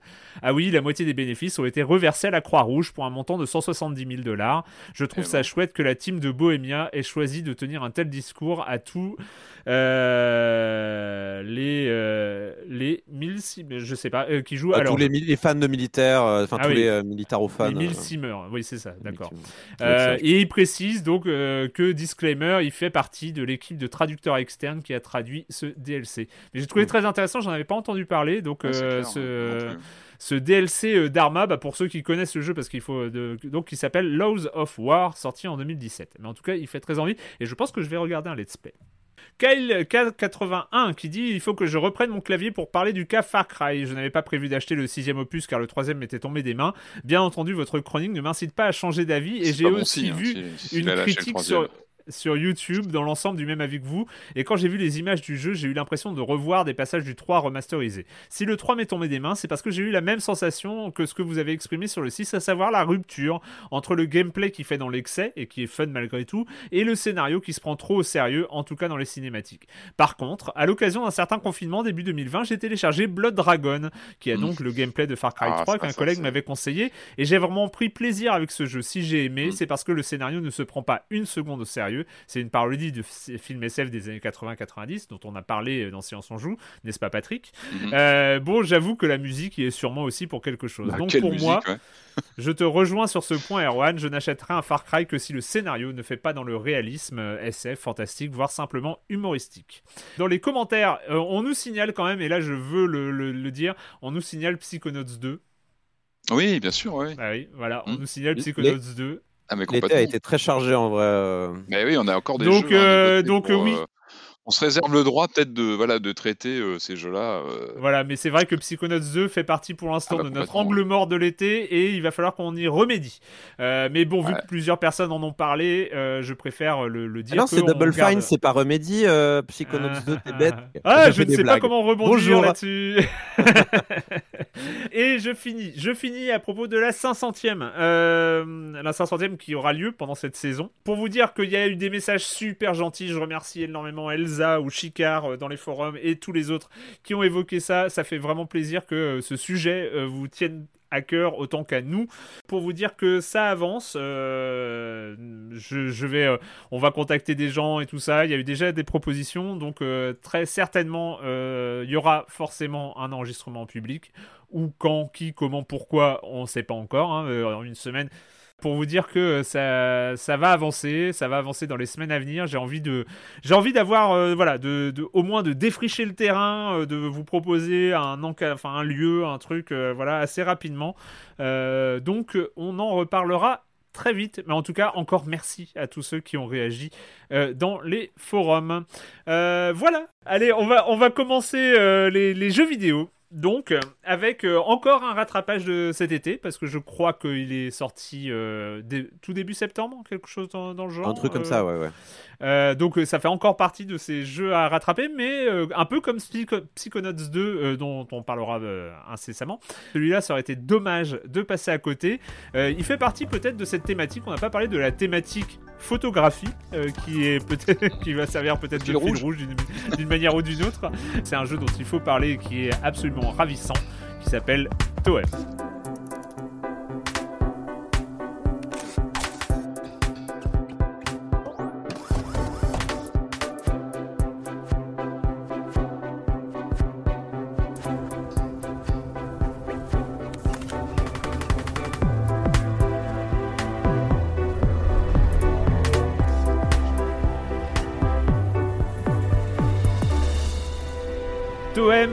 Jeu euh, réalisé par les Suédois de Something We Made, euh, qui donc, euh, comme on l'a dit, sorti, sorti sur à peu près partout, hein, console, PC, mi-septembre, et donc qui nous propose de partir dans une aventure photographique, une aventure de contemplation avec plein de petites missions où il s'agit de faire le bien, d'aider les gens. Euh, de, euh, euh, de, de, de permettre au- à, à tout le monde d'être plus heureux, c'est formidable. Ce Toem, bah écoute Corentin, qu'est-ce que qu'est-ce que tu en as pensé? Bah, en fait, on a eu pas mal de jeux de photos ces derniers temps, vous trouvez pas? Il y, a Ouais. eu, euh, il y a eu Alba, où on prenait en photo Ouais. des oiseaux, tout ça, euh, des, animaux d'une île euh, méditerranéenne. On a eu Pokémon super. Snap cet été, Ouais. euh, qui, euh, voilà, bah, Pokémon Snap, hein, je présente plus Pokémon Snap, qui est un ouais. safari photo avec des Pokémon. Et là, on a Toem, euh, qui, euh, qui est dans un autre genre, Nuts, euh, plus indé, Nuts. plus... euh, Ah, Nuts, Nuts, c'était de la photo ouais, aussi, ouais, hein, un peu, un on peu comme enclenchait ça, les, ouais, ouais, les objectifs. ouais, ouais. non, ouais. T'as tout à fait raison. Euh, donc ouais, on a eu quelques jeux photographiques ces derniers temps et c'est chouette. Et puis on peut aussi parler des appareils photo dans les jeux vidéo de manière générale où il y a de plus en plus de modes photo qui existent euh, avec des filtres. euh, même Nintendo s'y met euh, depuis. euh, J'ai l'impression Wind Waker HD, on peut on peut quand même faire pas mal de trucs. Mhm. Donc finalement revoir un autre jeu de photo, euh, ça, ça me paraît normal euh, parce que en fait c'est un peu dans l'air du temps. euh, c'est tous ces jeux vidéo qui sont sur un peu euh, Instagrammables quoi. C'est des jeux d'Instagram un petit peu. euh, qui Et on a, peu on a un nouveau projet Zero qui arrive, un remake du, du dernier, donc euh, qui s'intègre Ah ouais. aussi dans cette Ah ouais, autre Zero, mais dans un, euh. d'autres circonstances, on va dire. La photo est moins festive. Et donc euh, on a une euh, donc on a ce on a ce, ce, ce jeu donc Toem qui est tout en noir et blanc, qui est tout en en fait, tous les personnages sont un peu faits de papier. On a une vue un peu euh, presque isométrique, euh, voire même complètement isométrique. Je me souviens plus très bien. On peut quand même Bah, tourner la isomé- caméra. Donc, ouais, voilà, isométrique, mais avec la caméra où on peut Voilà. tourner autour. Donc en vrai, plutôt vue de trois quarts un peu. euh, on a on a une liberté. euh, on a quand même une En certaine fait, c'est liberté. plus isométrique sur, euh, techniquement puisqu'on tourne comme on veut, donc c'est Non, non, ça. oui. euh, je- techniquement. Mais oui, c'est c'est un isométrique modulable. Mm. J'ai j'ai joué en septembre, donc il faut que je me remémore. euh, Mais si, on tourne la caméra comme on veut, et ça fait partie du Ça- charme aussi. Ça va être pareil pour Axiom Verge tout à l'heure. Je... Bah oui, je, je l'ai fini il y a quand même quelques mois maintenant. Euh, mais du coup, le... ouais, donc euh, on- on est donc dans un univers un peu vu du dessus, euh, voilà, vu, vu de trois quarts, euh, avec ce personnage tout adorable. On sait pas trop ce que c'est. C'est un petit, euh, un petit animal avec un, Ouais. un long museau, des gros, des gros yeux. C'est très bien mis. Euh, et notre, on habite chez notre grand-mère. Notre grand-mère nous nous nous nous, nous, in- invite à partir euh, dans notre euh, grand voyage initiatique pour pour prendre des photos, quoi, tout simplement. Et en plus, alors on sent que c'est un. Ah oui, alors Toem, c'est un monde de gauche. hein. C'est genre si tu si tu fais des bonnes actions, on t'offre le bus, quoi. C'est formidable. Ah c'est vraiment donc t'as T'es dans ton petit patelin avec littéralement deux habitants. euh, Ah oui, mais si tu rends service, euh, y a, tu vas voir ensuite le singe qui gère le bus Ouais. et il t'offre le ticket de bus. Voilà. Ouais. Et en fait, euh, ça va être le, ça va être le fil conducteur de tout le truc. Ça va être euh, fait des bonnes actions pour débloquer le bus vers la zone suivante euh, et la zone suivante et la zone suivante pour aller prendre en photo. J'ai peur de dire une bêtise. Le truc, que, le MacGuffin que notre grand-mère nous, nous, nous, nous, Bah, le Toem. le fameux Toem euh, qu'on va. Donc le but c'est d'aller prendre le Toem en photo et on sait pas ce que c'est et on va le voir. Ouais. Au début, notre grand-mère nous dit alors regarde, ça ressemble à non, tu vas le découvrir par toi-même. Elle te referme le, le- elle referme le, le livre photo en disant non non non non non non non, faut que tu le découvres par toi-même. C'est un truc à c'est un truc à découvrir par soi-même. Et donc voilà, c'est un jeu où en fait on va avoir plein de tâches qui vont être liées euh, à la photographie de, ou, ou pas d'ailleurs. Parfois ça va être euh, trouve tel objet, euh, mais en fait c'est c'est des micro-mondes quoi, c'est des mondes de poche. On dirait un, un pop-up, on dirait un livre pop-up en fait Ouais. euh, qu'on ouvre- ouvrirait euh, avec des petits animaux. Et on a une espèce de Pokédex à remplir. Alors c'est pas, il y a voilà, c'est des animaux qu'on connaît, hein, c'est euh, un, un chat, euh, tout ça. On va rencontrer des fantômes. Tout le monde est un peu loufoque. euh, euh, Il y, a, euh, il y a des histoires d'espions euh, qui- qu'il faut retrouver un espion dans des mondes et en fait il revient dans chaque monde et à la fin tu trouves la base enfin dans le dernier monde tu finis par trouver la base des mecs qui recherchent euh, enfin bref Mm. c'est c'est idiot, mais c'est un idiot adorable, quoi. C'est formidable. Euh, on évolue au début dans la forêt, puis un monde de la mer. En fait, c'est c'est d'un classicisme très très confortable, mais qui, se marie très très bien à ce qu'on nous demande, qui rend la chose euh, euh, très très bienveillante en fait de A à Z. et il y a des petits gags disséminés de ça à là. Euh, c'est très bien écrit, les gags sont très amusants, le gameplay marche bien, le, le système de photo est bien pensé. Non, il n'y a pas grand chose à dire si ce n'est que c'est euh, à mettre dans toutes les mains, quoi. Et en plus, c'est assez court. Et moi, j'aime bien. Euh, moi, je l'ai fini en deux heures. Alors, pas à 100%. Je sais pas, je sais pas comment t'as fini en deux heures. Je j'arrive pas à comprendre. Tu m'as dit euh, avant que je le lance, tu m'as dit deux heures. là, je dois en être à, plus de trois heures et je suis pas au bout, quoi. Mais c'est parce que tu, tu, tu, restes en extase devant un jeu si beau et si sympa. C'est vrai que moi, je voulais en voir le maximum en un minimum de temps parce que j'avais d'autres jeux à faire. En, en deux heures, ça se fait. En deux heures, vous pouvez voir la fin du jeu. Mais je suis allé vite. C'est euh, testeur, euh, c'est le rythme testeur un peu. Donc, euh, comptez plutôt 3-4 heures si vous prenez votre temps, que vous prenez plusieurs sessions. Je recommande de prendre votre temps pour un jeu pareil et de jouer avec les gamins. Mais ça, c'est ça, c'est un jeu pour pour jouer avec son gamin. Ça, dire le gamin qui regarde. Euh, enfin, il faut un, il faut un gamin qui backseat ou alors vous backseatez le gamin quoi. Enfin, franchement, euh, c'est, ça peut être fun. Je pense Erwan, tu auras une, une, expérience avec euh, avec les gamins. Pas, je ne l'ai pas fait, mais c'est, prévu parce que j'ai en, termes de timing, c'était un peu compliqué. Hmm. Et, et puis en plus, ils ont, je sais pas, ils ont découvert Roblox à la maison, c'est horrible. Ah bref, on va pas, on, en parlera une autre fois. J'ai installé Roblox pour savoir de quoi on parlait quand même. ah là là. Non, mais ça vient de l'école, tu sais, tu peux rien faire. Ils, mm. reviennent. Euh, et, du, du, coup, du jour au lendemain, c'était devenu la priorité numéro un. Il fallait, il fallait qu'ils voient Roblox. Euh, donc, bon, bref, tu vas le mettre The Good Life et ça va être comme ça à la maison. Et, voilà. Quoi. Et comme ça, ils en parleront à leurs copains. Et, je tiens. Il faut renverser là. là. Et je tiens à préciser aussi au niveau de la narration, euh, qui enfin, il n'y a pas, pas, une grande histoire, hein, même, mais par contre, et ça, je trouve bien, c'est une tendance hein, qu'on a dans. Je pense que ça doit venir. Enfin, ça vient pas de Céleste, mais moi que j'ai commencé à repérer à partir de Céleste. Mais c'était aussi le cas dans Short Hike. Euh, il y a un petit soin d'apporter un petit twist à la fin mm. et qui est vraiment mm. chouette euh, et qui est très intelligent parce que c'est euh, lié en fait au, à la pratique même du jeu vidéo. Enfin, ah, c'est bien fait. La, fin est bien faite. Le, le, le MacGuffin qu'est le Toem est intelligent. Voilà, c'est tout ce que je souhaite dire. Euh, euh, et, et, ça me fait plaisir de voir qu'y compris pour des jeux de petit calibre comme ça, on pense quand même à donner un bonbon euh, et à surprendre dans la narration et pas juste faire un jeu mignon jusqu'au mm, bout. Mm, mm, le MacGuffin, le Toem, il est chouette, quoi. Donc, non, c'est maîtrisé. C'est vraiment maîtrisé. Je le recommande à, à tout le monde. C'est vraiment chouette. Patrick, t'as essayé un petit peu?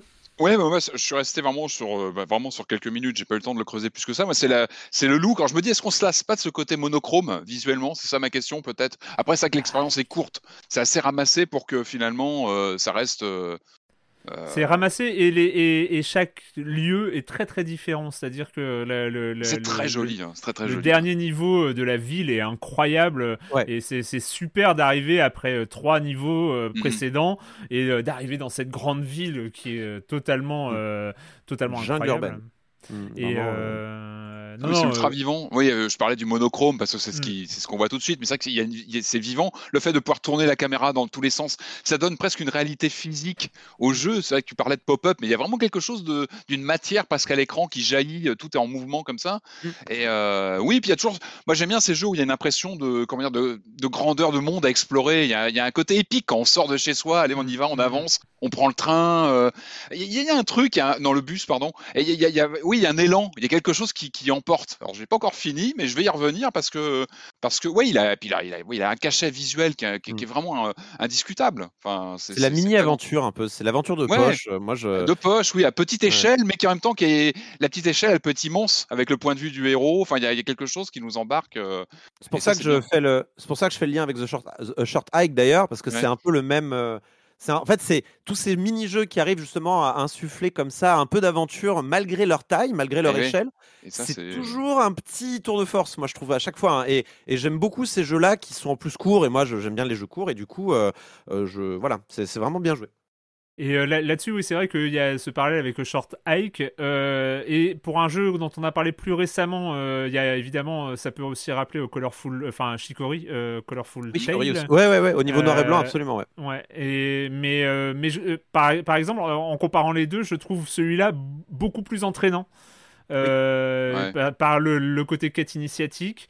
Euh, là où c'est il y a un jeu de poche, il y a un côté euh, jeu de poche comme comme tu le dis, mais ce que j'ai beaucoup apprécié, c'est que c'est un jeu de poche ultra concentré. C'est-à-dire que tu as l'impression, en fait, là où je trouve que c'est très très fort, c'est que en termes de narration notamment, il te il te montre un univers il te montre tout un univers, presque un lore, comme on dit dans, dans, le jeu vidéo, avec ses règles, avec ses interactions, avec, avec, avec, tous ces éléments, sans aller trop dans le détail. C'est-à-dire qu'il y a beaucoup qui est. tous les trous, tu les comptes par ton imagination, par. Et en même temps, en, en, proposant quelque chose de très très structuré quand même, avec des liens entre différents personnages, à droite, à gauche, à différents endroits des, des cartes, entre les différentes cartes. Ça crée quelque chose de très euh, de, très logique, de très construit, euh, de très cohérent euh, sur l'ensemble du jeu. Et, et, en fait, on, rentre dans cette histoire en faisant la connaissance de plein de gens. Il y a des fantômes, il y a, des, il y a plein de créatures, il y a cet espion un peu bizarre, il y a des monstres, mais tu sais pas trop qu'est-ce qu'on appelle des monstres. Moi, j'ai beaucoup aimé ça. C'est dès le début, on te demande de prendre en photographie des monstres, et puis tu arrives, tu as pris en photographie des monstres, et tu dis, ben non, ça c'est pas un monstre. Et, et, tu te demandes, mais du coup c'est quoi enfin euh, de... Mhm. et après et, après il y a plein de, petites idées de gameplay qui surgissent comme ça euh, de manière totalement inattendue où tu dois ramasser des déchets dans la mer où tu dois euh, choisir un chapeau pour un défilé de mode enfin ouais très drôle ce passage c'est très très drôle ce, ce moment là où où, tu as plein de petites T'as fait le, le, rédacteur en chef qui te demande des bien photos Bien sûr, bien sûr. C'est très drôle.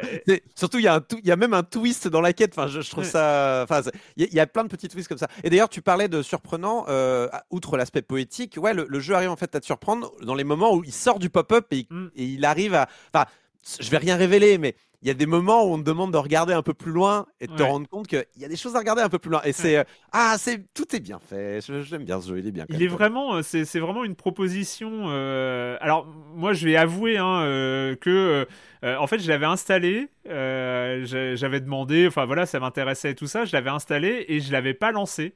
Hmm. Parce que, euh, bah voilà, parce que c'est vrai que bon, le design est rigolo et tout ça, mais c'est, on sent que c'est voilà façon euh, Chicory ou tout ça, c'est les, les petits jeux euh, en noir et blanc et tout ça. Tu sens un peu la volonté indé, la volonté un peu originale et tout ça.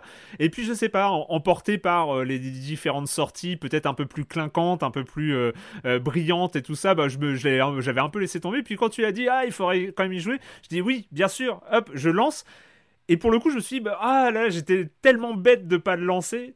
Hmm. Tellement euh, il suffit de, de, de, deux minutes pour, euh, bah, pour, être dedans, hmm. pour, être dedans et puis pour avoir envie. Euh, les, et, et, et, finalement aussi, il y a ce détournement de la quête secondaire parce que finalement, c'est un jeu de quête secondaire. Il n'y a, que, des, quêtes il y a que des quêtes secondaires et ce détournement un peu magistral, je trouve, du, du, du, mécanisme de la quête secondaire qui est qui saoule, hein, qui finit par saouler dans les jeux vidéo, parce que bon, t'as ta quête principale et tout ça.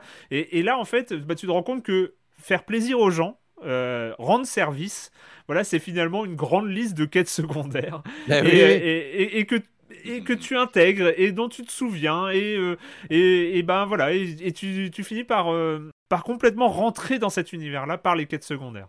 En fait, la quête secondaire, euh, et on pourra peut-être en parler pour euh, le jeu de soirée d'ailleurs, euh, dans le cas de Toem, en fait, tu es recouvert de quêtes secondaires. Tu es, mm. enseveli sous les quêtes secondaires, mais c'est jamais un problème parce qu'en fait, tu les résous au fur et à mesure que tu en découvres d'autres. Enfin, c'est une avalanche comme ça, mais ça, ça s'enclenche. Tu n'as pas 15 missions secondaires ouvertes en te demandant laquelle tu vas actionner pour le prochain, c'est ça? Ah, c'est insupportable avec un jingle. Bon, on en parlera tout à l'heure, mais du coup, ouais, c'est exactement ça. Et d'ailleurs, tu parlais de l'aspect. Enfin, il y a un aspect organique aussi dans, dans ce mm. Toem. en fait, on, tu parlais de l'aspect monochrome. Tu parlais de l'aspect monochrome. Moi, j'ai fini par l'oublier. Je voyais presque des mm. couleurs dans ce jeu tellement au bout d'un moment, tu, oublies que c'est en noir et blanc. Et quand tu es dans le niveau de la mer, moi, je sais pas, mon cerveau, il me disait, bah ça c'est bleu, ça c'est jaune. Enfin, tu vois, non mais c'est vrai quoi. Et puis, euh, et puis le sound design, c'est tout plein de petits pop, de petits clics, de petits machins là. ça, ça rend ton jeu qui est déjà pop-up à la base encore plus craft, encore plus vivant, encore plus organique. Je pense que voilà, c'est un ah, jeu. mais moi, j'avais un vrai, j'avais le, j'avais un vrai sourire en jouant en fait. J'étais euh, j'étais ravi, euh, j'étais ravi d'être dans cet univers-là et franchement, euh, il m'a, il m'a happé comme ça. Enfin, il, m'a attrapé et je pense que ça. Comme tu le dis, c'est un jeu à mettre entre toutes les mains. Je vais le mettre entre toutes les mains. C'est. Euh, ah, j'ai hâte d'avoir les retours sur toi-même des gamins parce que.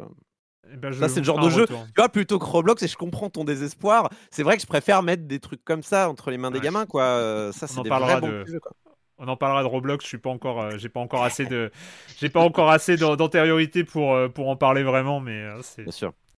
Bref, donc c'est Toem, Toem, on l'a dit, c'est 18 euros et disponible un peu partout de Switch, console de salon et PC. Euh, c'est le moment, c'est le moment euh, tant attendu d'accueillir euh, Jérémy Kletskin pour sa chronique Jeux de société. Salut Jérémy. Salut Erwan, ça fait un bail qu'on s'était pas fait un gros Kickstarter bien baveux avec des dizaines de pages de règles et une tonne de matériel. Vous, vous êtes privilégié, vous avez de la chance, vous n'avez pas attendu une pleine année, puis encore une autre de retard pour que ce Kickstarter arrive enfin dans votre boîte aux lettres. Enfin, devant votre boîte aux lettres, parce qu'à mon avis, ça rentre pas. Et en plus, cerise sur le gâteau, il arrive en français ce mois-ci dans toutes les bonnes boutiques. Son nom, Excavation Earth. Et le thème est top, les joueurs jouent le rôle de factions d'aliens qui vont débarquer sur Terre pour y faire de l'archéologie. Ne vous inquiétez pas, on voit que c'est pas pour tout de suite, hein. le plateau c'est la carte du monde et les continents sont vraiment amochés. On ne parle plus de civilisation française ou européenne, là il n'y a plus rien. C'est, euh, pff. Par contre, les aliens, eux, ils apprécient particulièrement l'art humain. Ils vont faire des fouilles un petit peu partout et on trouve pas la même chose en Amérique latine, en Afrique du Nord ou en Asie. Chaque joueur envoie trois représentants sur le terrain, donc euh, ils se baladent sur la carte du monde. Ils pourront faire lors du tour des joueurs deux actions parmi les suivantes, donc voyager, fouiller, vendre, acheter, faire du trafic au marché noir, des analyses. euh. Plus on va se développer, plus on va avoir de l'influence dans le vaisseau mère, donc il y a une dimension politique aussi. Mais ce qui rapporte un maximum de points quand même, c'est de faire des prélèvements. En effet, à chaque fois que vous avez l'un des 20 artefacts disponibles qui vous passent entre les mains, vous pouvez faire un petit prélèvement. Ce qui vous permettra au fur et à mesure de remplir une grille de 4 par 5 le- qui représente les 20 petits artefacts différents. Donc voilà, euh, 24 pages de règles, chaque race a un pouvoir spécial, il y a des cartes uniques avec plein de textes. Notre première partie a duré plus de 4 heures, mais une fois qu'on a bien assimilé les règles, 2-3 heures, euh, ça passe. Le jeu est édité par Mighty Boards et traduit en français par Matago. De 1 à 4 joueurs, oui, il y a une race d'aliens spécifique pour le jeu en solo. Les auteurs David Curti, euh, Wei Yi et Gordon Kaleja, c'est magnifiquement illustré par euh, Philippe Cruz, c'est d'une grande beauté, on dirait du Bilal. Je rappelle le nom du jeu Excavation Earth. Il y a du commerce, il y a de l'anticipation, il y a de l'offre et de la demande, il y a de la découverte, des surprises, des retournements de situation, euh, un jeu très très riche. Mais il faut en effet avoir la patience pour assimiler toutes ces règles et puis faire une première partie moyenne. euh, mais moi, je le recommande, vraiment. Il y a une première extension sortie en même temps que le Kickstarter qui s'appelle Second Wave, qui propose des nouvelles factions, des cartes supplémentaires, ça ne modifie pas les règles. Et une deuxième extension vient de se faire Kickstarter, qui sortira donc en 2022-2023. Bon, et moi, pour info, j'ai allègrement dépassé les 100 chroniques. Euh, J'en fais pas un fromage. euh, De toute façon, euh, c'est pas comme s'il y avait des auditeurs qui les comptaient, qui les répertoriaient. euh, ça intéresse pas grand monde tout ça. C'est un petit peu la chronique cerise sur le gâteau. Une respiration, une pause café pour les vrais chroniqueurs. Bye bye. C'est pas vrai, on écoute, on écoute, on écoute. Quelle est- Les quelles sont 100 ces allégations là Incroyable. J'ai même plus de café en plus, c'est faux, j'ai même pas de café sous la main. D'ailleurs, c'est une bonne idée. Et donc, euh, bah, donc c'est le moment, c'est le moment de parler de Metroidvania. Enfin non, pas de Metroidvania parce que pour le coup, on va aller aux origines. Aux origines, le jeu a été annoncé euh, il y a déjà quelques mois. C'était quand même quelque chose annoncé sous la forme d'un événement, parce que c'était le retour, euh, le retour de l'élu, eux, donc de Samus Aran, qui allait revenir sur le devant de la scène avec un jeu pour la Switch. On va évidemment parler de Metroid Dread.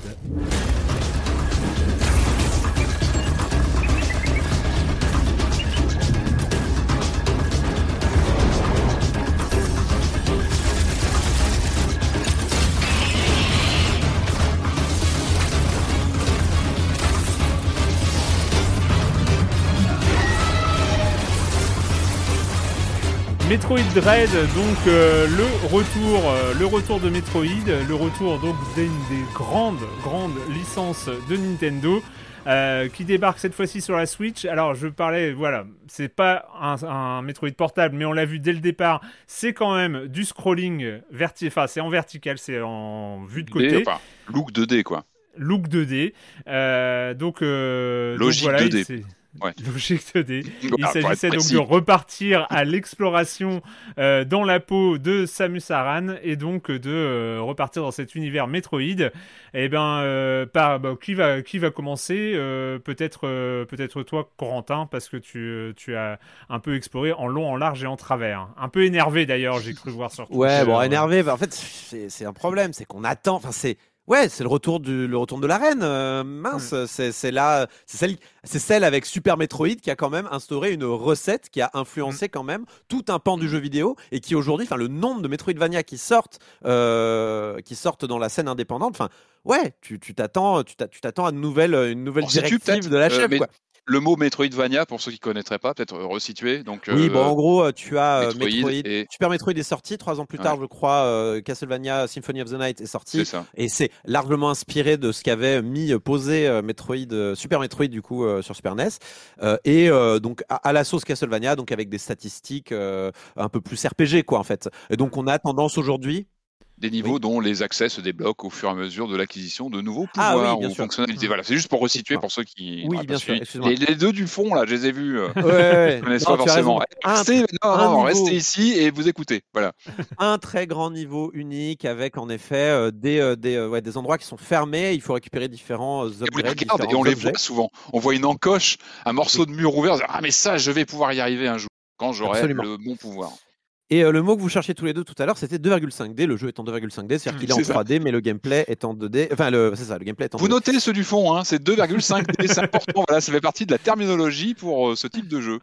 Euh, donc, c'est c'est euh, Mercury Steam qui s'occupe Mm. euh, de cette version-là. C'est ceux qui s'étaient occupés de, de Samus Returns, euh, qui était donc le remake de euh, un des un des remakes de Metroid C'était 2, bien. puisque il y a eu plusieurs remakes. il y en a un qui est officiel par Nintendo, puis il y en a un autre. Faut le demander aux cousins d'Amérique hein, pour le récupérer, bien sûr, et qui est fait par un fan. Lequel des deux est le meilleur on laissera décider euh, aux fans. Euh, mais en tout cas, voilà, il y, a- il y a en effet euh, Metroid 2 euh, suscitait euh, une certaine curiosité et demandait aussi à être remaké, puisque c'est, en fait, c'est un jeu qui est à la fois peut-être sûrement le plus faible de la saga, mais qui est aussi important. euh, dans, la saga pour des raisons notamment narratives et il est très intéressant on pourra en parler de, de Metroid 2 mais je- on va pas le faire aujourd'hui il se trouve que après on va dire ce cet essai avec ce remake du 2 euh, ce studio 3DS. donc, es- Qui était sur euh, 3DS. 3DS, absolument. Euh, C'était en 2017. Euh, Ce studio espagnol, euh, on a donné un vrai Metroid, un vrai nouveau Metroid à ce studio espagnol. Et nous, c'est vrai que quand on l'a annoncé, euh, bah nous on voulait des, des nouvelles de Prime 4. Hein. On voulait pas, euh, euh, on s'attendait plutôt à des nouvelles de Prime 4. Et euh, agréablement surpris. euh, ah bah, c'est le 5 finalement qui sort. C'est super chouette. Le dernier euh, vraiment original, c'était Fusion à l'époque. C'est sur GBA. C'était en 2001, quelque chose comme ça. ou en 2003, 2002. 2003, j'avais noté. Moi, 2003. ouais. Ouais, ça fait quand même. Ah bah ça ouais, donc moment. il y a quasiment 20 ans quoi. Et euh, donc ouais, on attendait grave un nouveau Metroid 2D en fait. Et euh, Metroid Fusion avait été critiqué à l'époque parce qu'un peu directif quoi, un peu en ligne droite, euh, Ouais. pas assez d'exploration, un peu trop, ouais, un petit peu trop dirigiste, on va dire. Et c'était ça en tête, avec avec ça en tête qu'on se lance donc dans Metroid Dread, dont on va dire la la principale, on va dire promesse, c'était euh, un aspect un peu en effet sombre, un petit Mhm. peu euh, oppressant quoi. Mhm. Donc euh, Samus arrive sur cette planète ZDR, je crois que c'est ça le nom de la planète, euh, pour en gros enquêter sur le parasite X qui refait son retour manifestement. En tout cas, il y a une vidéo. Mais en arrivant, ni, parasi- ni parasite X, ni robot qu'on avait envoyé, des, des super robots qu'on avait envoyés sur la planète pour enquêter, et à la place des des robots qui ont été euh, retournés contre leurs propriétaires et qui s'attaquent à Samus et qui sont tellement forts en fait Et qui sont costauds. pas- hein. Et qui sont costauds. On Ils sont en mode tuer. Terminator quand même. hein. Ils sont un peu en mode Terminator les. C'est en effet, on pourrait. euh, c'est un mélange. En fait, c'est un mélange. C'est clairement un mélange entre Alien et Terminator, puisque Ah bah, bien sûr. euh, ah bah oui. c'est des robots. Donc c'est des robots. Donc Mm. Terminator, et c'est en même temps des aliens puisqu'ils sont ultra souples, ils se, ils se faufilent dans les euh, canalisations, Ah ouais, ils ont des ils font des- organiques. ils font des contorsions. Ils font des contorsions pas possibles pour grimper au mur. Ils sont flippants ces Mm, robots. ouais. Moi je les trouve bien. hein. C'est vraiment un des points forts de ce Ça sort un peu des clous, euh, organiques habituels de la saga qu'on Ouais. connaît pour ces monstres très, euh, très gélatineux, très aliens, parce que la, la base de Metroid au tout début, c'est euh, c'est le film Alien de Ridley Scott qui a vraiment été le. Et c'est vrai que là, ça sort un petit peu. C'est vrai que ça, ça apporte un- une sorte de, ouais, de, de rupture de ton. Je trouve c'est c'est mécanique comme ça, assez Ouais. angoissante. Avec toute la mise en scène, le jeu met à fond le, le paquet sur le, le côté stressant quand on les croise. En fait, il y a un côté très noir et blanc. Donc, il y a ces zones hein, dans ce Metroid-là euh, où il y, a des, il y a des zones entières en fait où ces robots évoluent et ils sont invincibles en fait. On ne peut pas tuer ces robots. Si vous chopent, en gros, on vous offre la QTE. possibilité de faire une QTE euh, extrêmement difficile. Euh, C'est-à-dire que vous êtes quasiment sûr de la rater, mais des fois vous y arrivez. Enfin, moi, vers la fin, j'arrivais quand même à, l'avoir de temps en temps, on va dire. Euh, mais vraiment, c'est compliqué, compliqué, compliqué. Euh, donc, en fait, il y a vraiment un côté, il faut, il faut fuir, surtout que ce robot-là entend vos bruits de pas. et, euh, et vous, pour, vous pourchasse et verrouille la zone de surveillance du robot quand vous êtes à l'intérieur. Donc ça, c'est vraiment des phases qu'on n'a pas forcément l'habitude, ou à peine. On a eu un peu ça dans Fusion euh, avec le SAX, qui était donc, ce- vous savez, cette armure de, de, de Samus qui vous poursuivait, qui était surpuissante et qui était, intera- qui était, euh, qui était euh, invincible. Euh, là, on a ça, mais euh, pendant tout le jeu, on a, euh, je crois qu'il y en a 8 au total, qui ont tous en plus des pouvoirs spécifiques. Ouais, Six pardon, six ou Bon, bref, il y en a un certain nombre. Euh, et ils ont tous des pouvoirs en plus spéciaux. Il y en a qui vous, qui vous, euh, qui vous gèlent sur place quand ils vous repèrent. Il y en a qui, euh, il y en a qui vont très vite. voilà, enfin, il y a, il y a vraiment dit. Bon, ça, c'est vraiment un bon point. Enfin, moi, j'ai plutôt aimé ces séquences-là, surtout que le jeu est pas trop punitif et vous remet au début de la zone de surveillance quand il vous Mhm. chope. Euh, non, moi, moi, si j'ai un problème avec ce, avec ce Metroid 5, c'est pour tout ce qui fait un bon Metroid. Euh, et comme ça, je me garde un bon point encore pour la fin pour pas être trop méchant avec le jeu parce que je, je, je, je- j'ai pas non plus envie d'être trop méchant avec ce Metroid 5. Il m'a déçu, mais j'ai quand même passé un bon moment avec, vous voyez. Mais, mais j'attendais à plus de ce Metroid-là. J'ai vraiment eu le sentiment que la carte était mal branlée. Enfin, la carte, quand je parle de la carte, c'est le level design, le world design, je sais Ouais. pas comment on peut appeler ça c'est trouves, euh, la manière dont les niveaux sont agencés et surtout plus on avance au début du jeu ça va on est un peu euh, on est un peu en comment dire euh, on est un peu euh, enseveli devant cette carte qui est très fouillie très très fournie aussi très détaillée mais en fait plus on avance dans le jeu plus elle est détaillée plus elle est grande et plus elle est on se perd en fait et euh, plus en fait on, on la trouve vraiment pas agréable à, à- à arpenter quoi. J'ai j'ai vraiment trouvé cette map absolument pas agréable à arpenter. C'est à dire que habituellement dans les Metroid, ce que j'attends d'un Metroid, c'est qu'on ait une carte qui soit compliquée justement au début, enfin en tout cas au début, qui soit qu'on galère quoi à progresser dans la map, mais qu'une fois qu'on l'a traversée et une et fort de nos nouvelles capacités, ça devienne ultra simple en fait à traverser après coup. Euh, Oui, c'est la base du Metroidvania en fait. Après, ouais. tu maîtrises, quoi. Tu te balades. tu euh, maîtrises et puis ton personnage chez est toi, quoi. T'es chez T'es toi. chez toi. Ouais, c'est ça, tu Eh ben, t'appropries j'ai jamais eu euh, l'impression d'être chez moi. ce... J'ai jamais eu l'impression d'être chez moi dans ce Metroid. À la fin, quand on avait plein de, de plein de de- d'éléments euh, pour pour mieux se déplacer tout ça, j'ai toujours eu l'impression de galérer euh, à Mhm. évoluer dans le dans ce monde-là, et pas que d'ailleurs par par des histoires de difficultés parce qu'il y a des monstres ou quoi, hein, mais parce que souvent, par exemple sur la carte, quand tu es séparé par un mur entre deux points, Mhm. ça demande parfois de faire vraiment des grands détours Ah oui, des gros. ouais, c'est trompeur. hein. et ce qui donne vraiment l'impression que tout prend des plombes pour se déplacer dans ce Metroid, dans ce Metroid 5. Et ça m'a vraiment embêté parce que sinon, il est propre, quoi. Il est. euh, le, le- le Metroid, enfin, les combats sont sympas. Alors, y a- ils ont remis le système de contre qui était là dans Samus Qui Returns. et fonctionne qui- bien, moi je trouve. J'aime bien ce fonctionne système. bien, je suis qui d'accord, Dans, oui, dans ouais. le- la version 3DS. Je trouve que ça donne un tempo au combat. Enfin, ça. La dynamique est pas mal. Il faut pas se louper Ouais. en plus. Ça a l'air comme ça, tout ça, mais il faut pas se louper. Des fois, tu as plusieurs ennemis. euh, Je trouve que Mais ça apporte, agréable, un... ça apporte un truc. C'est une bonne trouvaille. Moi, Ça apporte littéralement du punch. Les coups de poing Ouais, vraiment, du punch au combat. C'est pas juste tu restes long à tirer. Ça peut être une solution de repli quand t'es quand t'as plus beaucoup de vie ou ce genre de choses. En plus, à l'instar d'un Doom, on te récompense Eh si tu le fais. On te donne plus de, de, de power-up et de ça. Donc c'est bien pensé et c'est ra- Mm. c'est affiné par rapport à ce qui était proposé dans Samus Returns où littéralement tu faisais que ça tout le temps, tout le temps. Là, il y a quand même ça varie un peu et tout ça. Mhm. Donc c'est pas un problème de, c'est vraiment pas un problème avec les, les, les affrontements que j'ai et tout ça. C'est j'ai vraiment un problème avec le level design je- je- que je trouve pas si bien fait que ça. Euh, on me, on me- on- tout le monde a tendance à, à être laudatif sur le, le level design. Je, je ne trouve pas le monde sympa. En plus, il y a pas, y- la carte est mal branlée. Je trouve Enfin, la carte est, est pas lisible. Ce qui est un Mhm. problème pour une carte quand même. pour moi, c'est quand même. Il y a trop de choses sur cette carte en fait. La, la carte aurait. aurait euh, Il y, a une- il y a une chaîne YouTube que j'adore qui s'appelle MapMen et qui, qui, qui est, qui est spécifiquement sur les cartes et qui explique euh, dans une vidéo, il ne faut pas tout mettre sur une carte, sinon c'est un, sinon je peux montrer une, Et une tu feuille peux noire. ajouter des petits, des petits marqueurs toi-même en plus, hein, si tu veux. Oui, et provoquer des bugs bloquants d'ailleurs. Mais c'est un autre problème. non, Ah je rigole. bon ils ont- ils ont ça, corrigé ouais. ça, et c'est un problème. non, non, mais oui, on peut placer des, des marqueurs, mais même ça, je, je trouve ça alourdit le truc et on n'arrive même pas à s'y retrouver. Enfin, vraiment, Elle est c'est. euh, limpide. ouais, ouais, c'est pas- elle est, elle est un peu imbitable cette map. C'est dommage. Et en plus de ça, il n'y a pas de fast travel. C'est-à-dire qu'on peut pas se déplacer d'une salle de sauvegarde à l'autre, ce qui aurait pu. En fait, en fait, voilà, on a trois problèmes. C'est-à-dire une map pas facile à arpenter, une carte illisible et pas de fast travel. Il aurait suffi qu'une seule des trois conditions soit, soit, soit là pour que tout, tout se résolve bien. Tu vois ce que je veux dire? Soit la carte est lisible et tu, et tu commences à planifier et c'est sympa, un peu comme c'était le cas dans Metroid Prime 1. Moi, il y a vraiment des moments où tu étais là, tu prenais un vrai plaisir à, à prendre cette map en 3D, à dire bon alors si je passe par là, machin, et tu faisais vraiment un, un vrai plaisir.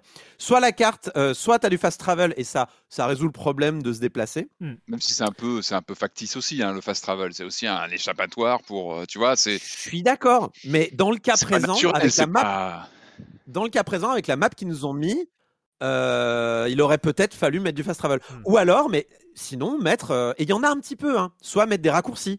euh, des, des- comme il y en a, il y en a un petit peu des raccourcis, il y en a quelques-uns. Il y a même des moyens de faire de ce qu'on appelle du sequence break, donc c'est récupérer les objets pas dans l'ordre prévu par les développeurs. et les développeurs ont même, et ça c'est fort par contre, les développeurs ont même prévu des, des moyens de tuer les boss très rapidement si tu fais des séquences break. Ça c'est cool. Ça c'est vraiment cool. Ça je, et ça je Ils ont je intégré le. bah, par exemple, euh, il y a un boss très connu euh, qui, qui vient d'ancien Metroid et tout ça. Si tu obtiens un objet avant, tu as littéralement une cinématique, tu as une séquence cinéma- qui est très scriptée où tu tues le boss en un coup.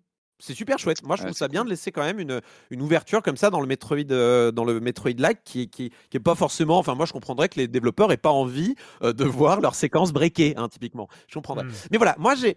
Non, mais après, comme tu, peu- tu- tu l'as très bien dit Ouais. d'ailleurs, parce que moi je te coupe, mais t'es chez Metroid, c'est un peu, c'est un peu le, c'est à eux aussi d'amener des nouveautés, d'amener l'intégration, ce genre de choses, et de dire, nous on assume, on est quasiment un des fondateurs du genre. Ça me choque pas qu'ils disent, nous on va jouer avec ces codes-là.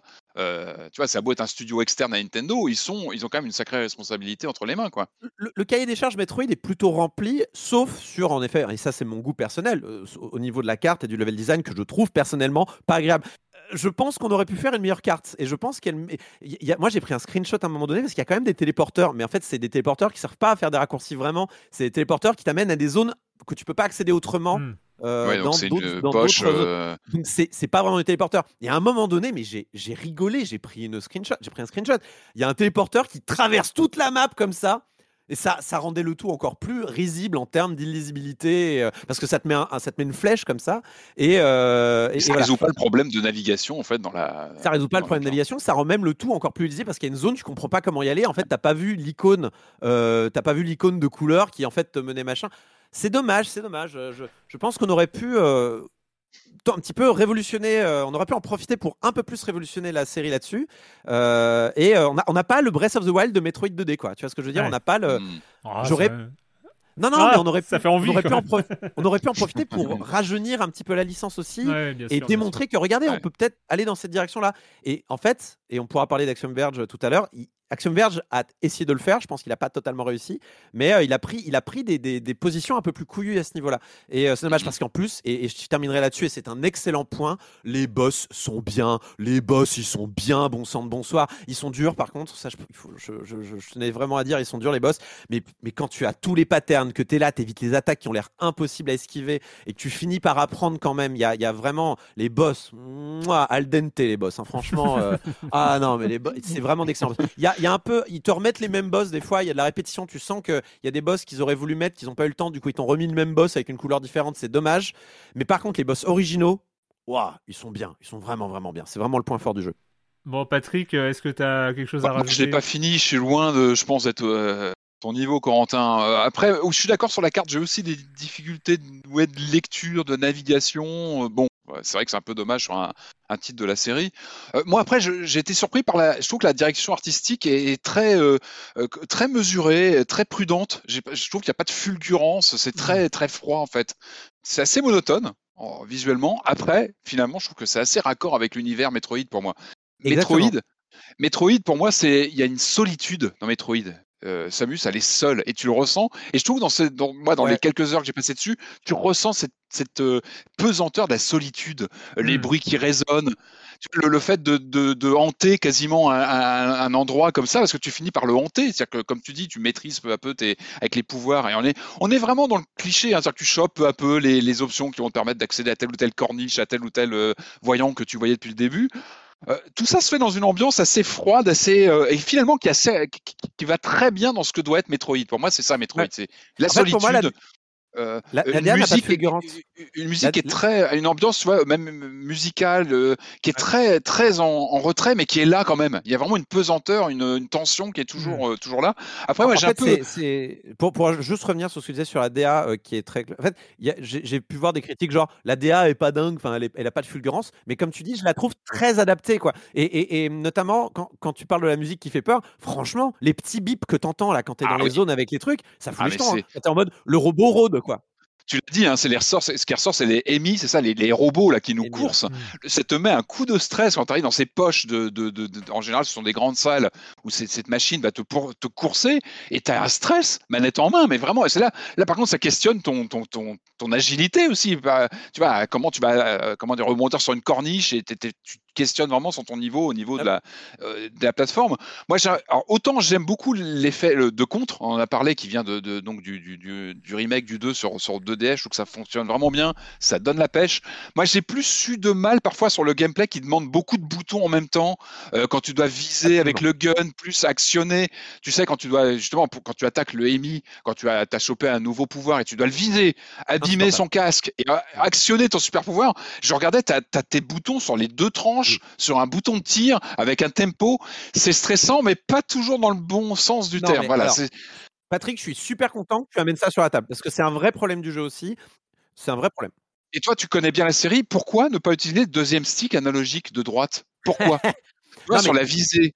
Euh, là, Non, pour même, viser, tu actionnes avec le, le- la gâchette gauche et hop, tu vises. Mais pourquoi on a un deuxième stick? Moi, il y y a des moments où euh, je me disais, mais pourquoi vous, vous voulez absolument nous faire maintenir toutes les gâchettes à chaque Oui, fois tu te dis, mais pourquoi C'est insupportable. Le Et- grappin, si tu, non, mais pour faire- enfin, le grappin est injouable. Je suis désolé, le grappin Mhm. est, est Est-ce qu'on utilise la touche R3 Non, Euh, si, si, si. Pour le, non mais, alors exemple d'école. attention, le d'école. R3 sur Switch, c'est pas bien. Le R3 sur Switch, c'est t'as pas le bien. L3, t'as le L3 euh, R1 euh, qui est utilisé, le, le- le stick, on appuie sur le stick gauche, je crois bien. Euh, mais c'est un cas d'école. Dans Metroid, le, la super vitesse, donc qui normalement vous la déclenchez en prenant suffisamment d'élan, vous devez l'activer en appuyant sur le stick. Pourquoi vous vous rajoutez ça? Ouais, Ça n'a aucun étrange, ouais. sens. Ça n'a aucun sens. Pareil, les missiles, au bout d'un moment, on appuie juste sur le missile. Ah oui, le- non, là, il faut on n'a pas besoin de maintenir le missile et tirer, ça n'a aucun sens. Après, Et- très franchement, ça surprend désagréablement au début, puis après tu prends l'habitude. Très franchement, pas les missiles, tu les actionnes, tu le sais. Après, c'est quand tu es devant un boss, là, là tu Oui, galères voilà. parce que tu es en stress. Quand les moments de stress, c'est vrai que c'est. Il faut passer ce cap-là. Après, moi, je sens- il y a une ambiance vraiment. Le truc, il t'emmène. Euh, je trouve qu'il y a vraiment, ce, comme je disais, ce, ce côté seul, tu le ressens. L'ambiance est là. Le, le coup de stress des, des, des, des- des robots qui te coursent, ça fait monter la, la pression. Le- moi, j'a- j'aime beaucoup l'univers. Vraiment, je trouve qu'il est, Mm. il est en face. C'est un, vrai Metroid pur jus. Et je trouve qu'ils font un super boulot quand même, ce studio euh, espagnol, hein, du coup, Mercury Ouais, Steam, ouais. Non, non, non, Euh, c'est bien. Puis, On bien, sent ils qu'ils sont tout, appropriés la licence. Ils font la main Et- ils font, et ils gèrent bien le truc. Le jeu est compatible Amiibo. Il faut le préciser. Il y a, pas assez de jeux compatibles Amiibo. Moi, j'ai ressorti mes, mes, mes Metroid hein, que j'ai. J'en ai, plusieurs modèles. Et bah, tu les scans, ça te redonne de l'énergie. Bon, quand tu peux un peu justifier tes, tes investissements massifs en Amiibo, c'est toujours un plus que, que je tenais à souligner. Non, voilà, il faut passer ce, ce gameplay qui est pas forcément toujours évident. Je suis d'accord avec cette carte qui est pas toujours très, très agréable à manipuler. Mais bon, c'est un Metroid, quoi. C'est, toujours un plaisir de découvrir, d'explorer. Quand tu décroches un nouveau pouvoir, c'est jouissif, quoi. Tu dis, ah, je vais retourner à tel endroit. C'est voilà, ça c'est la base, c'est vraiment la base du genre, mais ça fonctionne, quoi, ça marche toujours. C'était clair où tu dis ah je vais retourner là et je vais ouvrir ça et l'ouverture d'une nouvelle porte, c'est toujours euh, pour moi c'est un grand moment. quoi. Metroid Dread, euh, donc Metroid Dread qui est sorti sur euh, Switch, qui est à 60 euros euh, et qui est sorti sur Switch, certes, mais qui est sorti en même temps que cette nouvelle version de la Switch, la Switch OLED.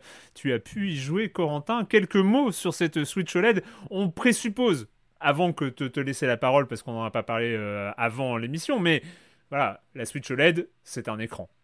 Oui.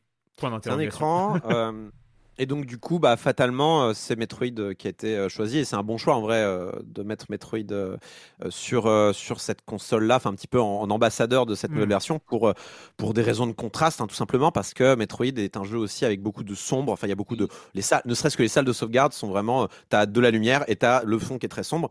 Et du coup, euh, donc on a cette Switch OLED, donc qui est un écran OLED. Alors c'est pas la première console à avoir un écran OLED. On a eu la Vita euh, déjà euh, qui, qui utilisait un écran OLED. Et, et alors l'écran OLED, en gros, hein, la technologie OLED, c'est chaque pixel émet sa propre lumière. C'est pas un Mm. éclairage global à l'arrière.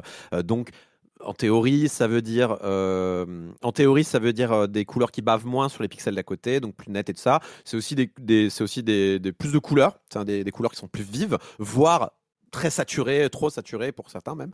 Euh, et, euh, et puis aussi de la, de la rémanence, euh, moins de rémanence. Donc euh, euh, pour des jeux comme, enfin moi j'avais vu des, des, des tests de gens qui savent ce qu'ils font, comme Digital Foundry qui montrait que sur Sonic Mania par exemple, ça faisait une vraie différence. Alors moi Mhm. je suis pas capable malheureusement avec mon œil un petit peu barbare de distinguer ce genre de, de- de choses. Mais une fois qu'on la prend en main, c'est vrai que le menu principal, notamment avec ce, ce logo, la Switch Online rouge pétant, euh, de- il, il pète, il pète très très Mm. fort hein, quand même. Euh, et donc on voit la différence. Par contre, une fois qu'on est en jeu et qu'on commence à jouer, c'est vrai que la différence de couleur, on la ressent plus trop au bout d'un moment. En fait, c'est Hmm. c'est vrai que quand on revient, en fait, il y a, il y a une période, euh, il y a une période où on est un peu waouh les couleurs, mais en fait, on finit par très vite Ouais, oublier le les jeu, couleurs. ouais. Et c'est pas de la faute de la console, c'est de la faute de notre œil et de notre cerveau qui a une vision des quoi. couleurs qui est extrêmement relative. Oui, oui. Et euh, c'est indéniable hein, quand tu mets deux consoles côte à côte, tu regardes la différence de couleur. Il y a une différence de couleur. Euh, c'est impossible à montrer en photo d'ailleurs euh, pour tous les, les pauvres testeurs qui ont dû montrer la différence en vidéo. C'est quasiment impossible à voir en vidéo. C'est vrai quand Ah tu mets les consoles à côté, tu vois une différence. C'est pas la différence du siècle, hein, parce que moi je trouvais à titre personnel que l'écran de la Switch de base était correct. Mm. Euh, mais là, c'est vrai qu'il est de meilleure qualité. Non, pour moi, le véritable intérêt de cette Switch OLED, c'est la taille de l'écran qui a augmenté. Mm. Alors, le form factor de la console, donc la console en elle-même n'a pas augmenté en taille, elle a augmenté en poids, elle est légèrement plus lourde, mais ça se ressent pas encore une fois. Euh, par contre, euh, si vous prenez votre Switch normale et que vous regardez, vous avez ces bords là, ces bords noirs. Ouais. Il y a des bandes noires autour de l'écran. Et ben, ces bandes noires là sont remplacées par de l'écran sur euh, la Switch Ah OLED. oui, oui, oui. Et Parce que ça, par contre, mal, hein. ça, ça, tu le remarques très très fort et tu l'oublies pas. Parce qu'en fait, Hmm. ce qui se passe, c'est que dans ta vision périphérique, tu vois tes doigts, ce que tu voyais pas avant quand tu jouais à la Switch. Enfin, je les voyais moins. Et maintenant, je vois vraiment mes doigts dans ma vision périphérique et tu fais ah ouais, l'écran est plus grand. Et tu te le redis, mais systématiquement après Hmm. des années de Switch euh, normale, là, après 4 ans de Switch normale, la Switch OLED et son écran, mais c'est on passe de 6,3 à 7 pouces, je crois, quelque chose comme ça. C'est c'est vraiment notable, c'est vraiment agréable. Et le fait que la console soit pas plus grosse et tout ça, c'est du coup ton cerveau est un peu euh, un peu retourné enfin t'es en mode mais c'est la Ouais. console mais l'écran est plus grand. C'est un peu bizarre.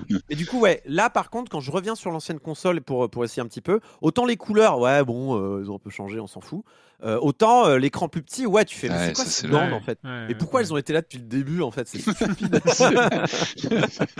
Donc ça vaut le coup. Alors euh, attention hein, c'est quand même 350 euros donc euh, moi j'aurais tendance à dire euh, ah oui euh, on n'a pas parlé mais là je vais le montrer alors pour Ah, et la base, qui, qui pourront en profiter le Le pied, support, le pied le arrière, ouais, support voilà, Voilà, il y a, le support derrière le qui est quand même infiniment rêver, moi. mieux. Ah, Ouais. ça c'est bien. Euh, ça, ça, c'est quand même beaucoup mieux que Tu la nous- merdouille. Tu nous as pas euh, parlé des. Moi, c'est les noirs, les noirs plus profonds. T'as Oui, ah bah, ressenti quelque chose? C'est vraiment le truc, moi, qui me pourrait me faire craquer. C'est le justement sur un Metroid ou.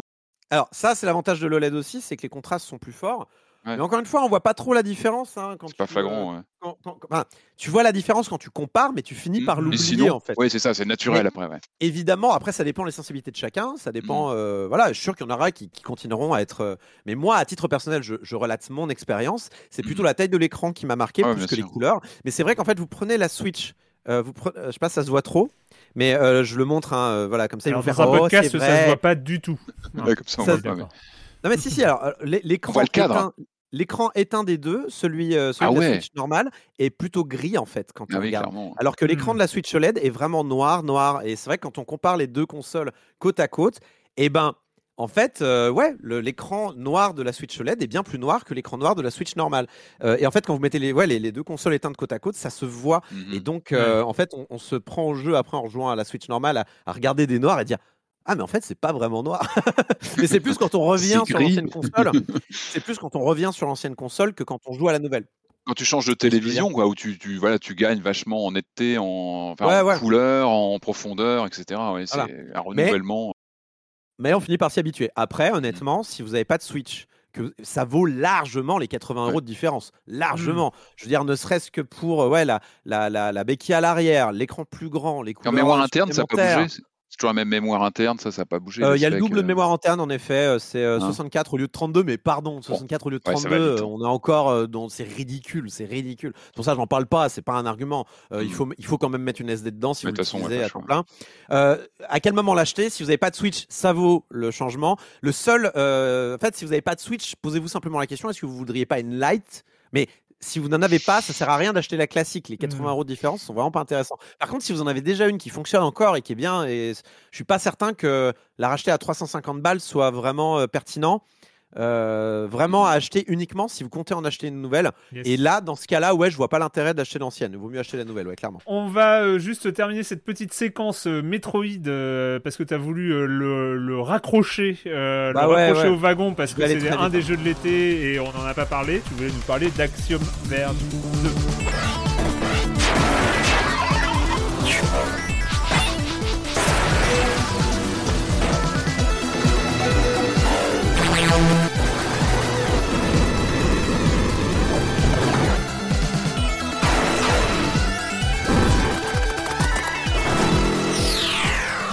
Axiom Verge 2, donc on est sur, on l'a défini, donc on peut utiliser ce terme maintenant et tout le monde est au courant, même les deux du fond, on est sur du Metroidvania. Euh, oui, oui, alors Axiom Verge 2, euh, suite extrêmement attendue. Alors, du jeu, je crois que c'était 2015, hein, il me semble, Ouais. euh, Axiom Verge 1. euh, Fait par un développeur quasiment solo, un Tom App, euh, Thomas Mhm. App, qui, euh, qui a vraiment marqué. Enfin, vraiment, euh, tout le monde était waouh, un excellent Metroid-like.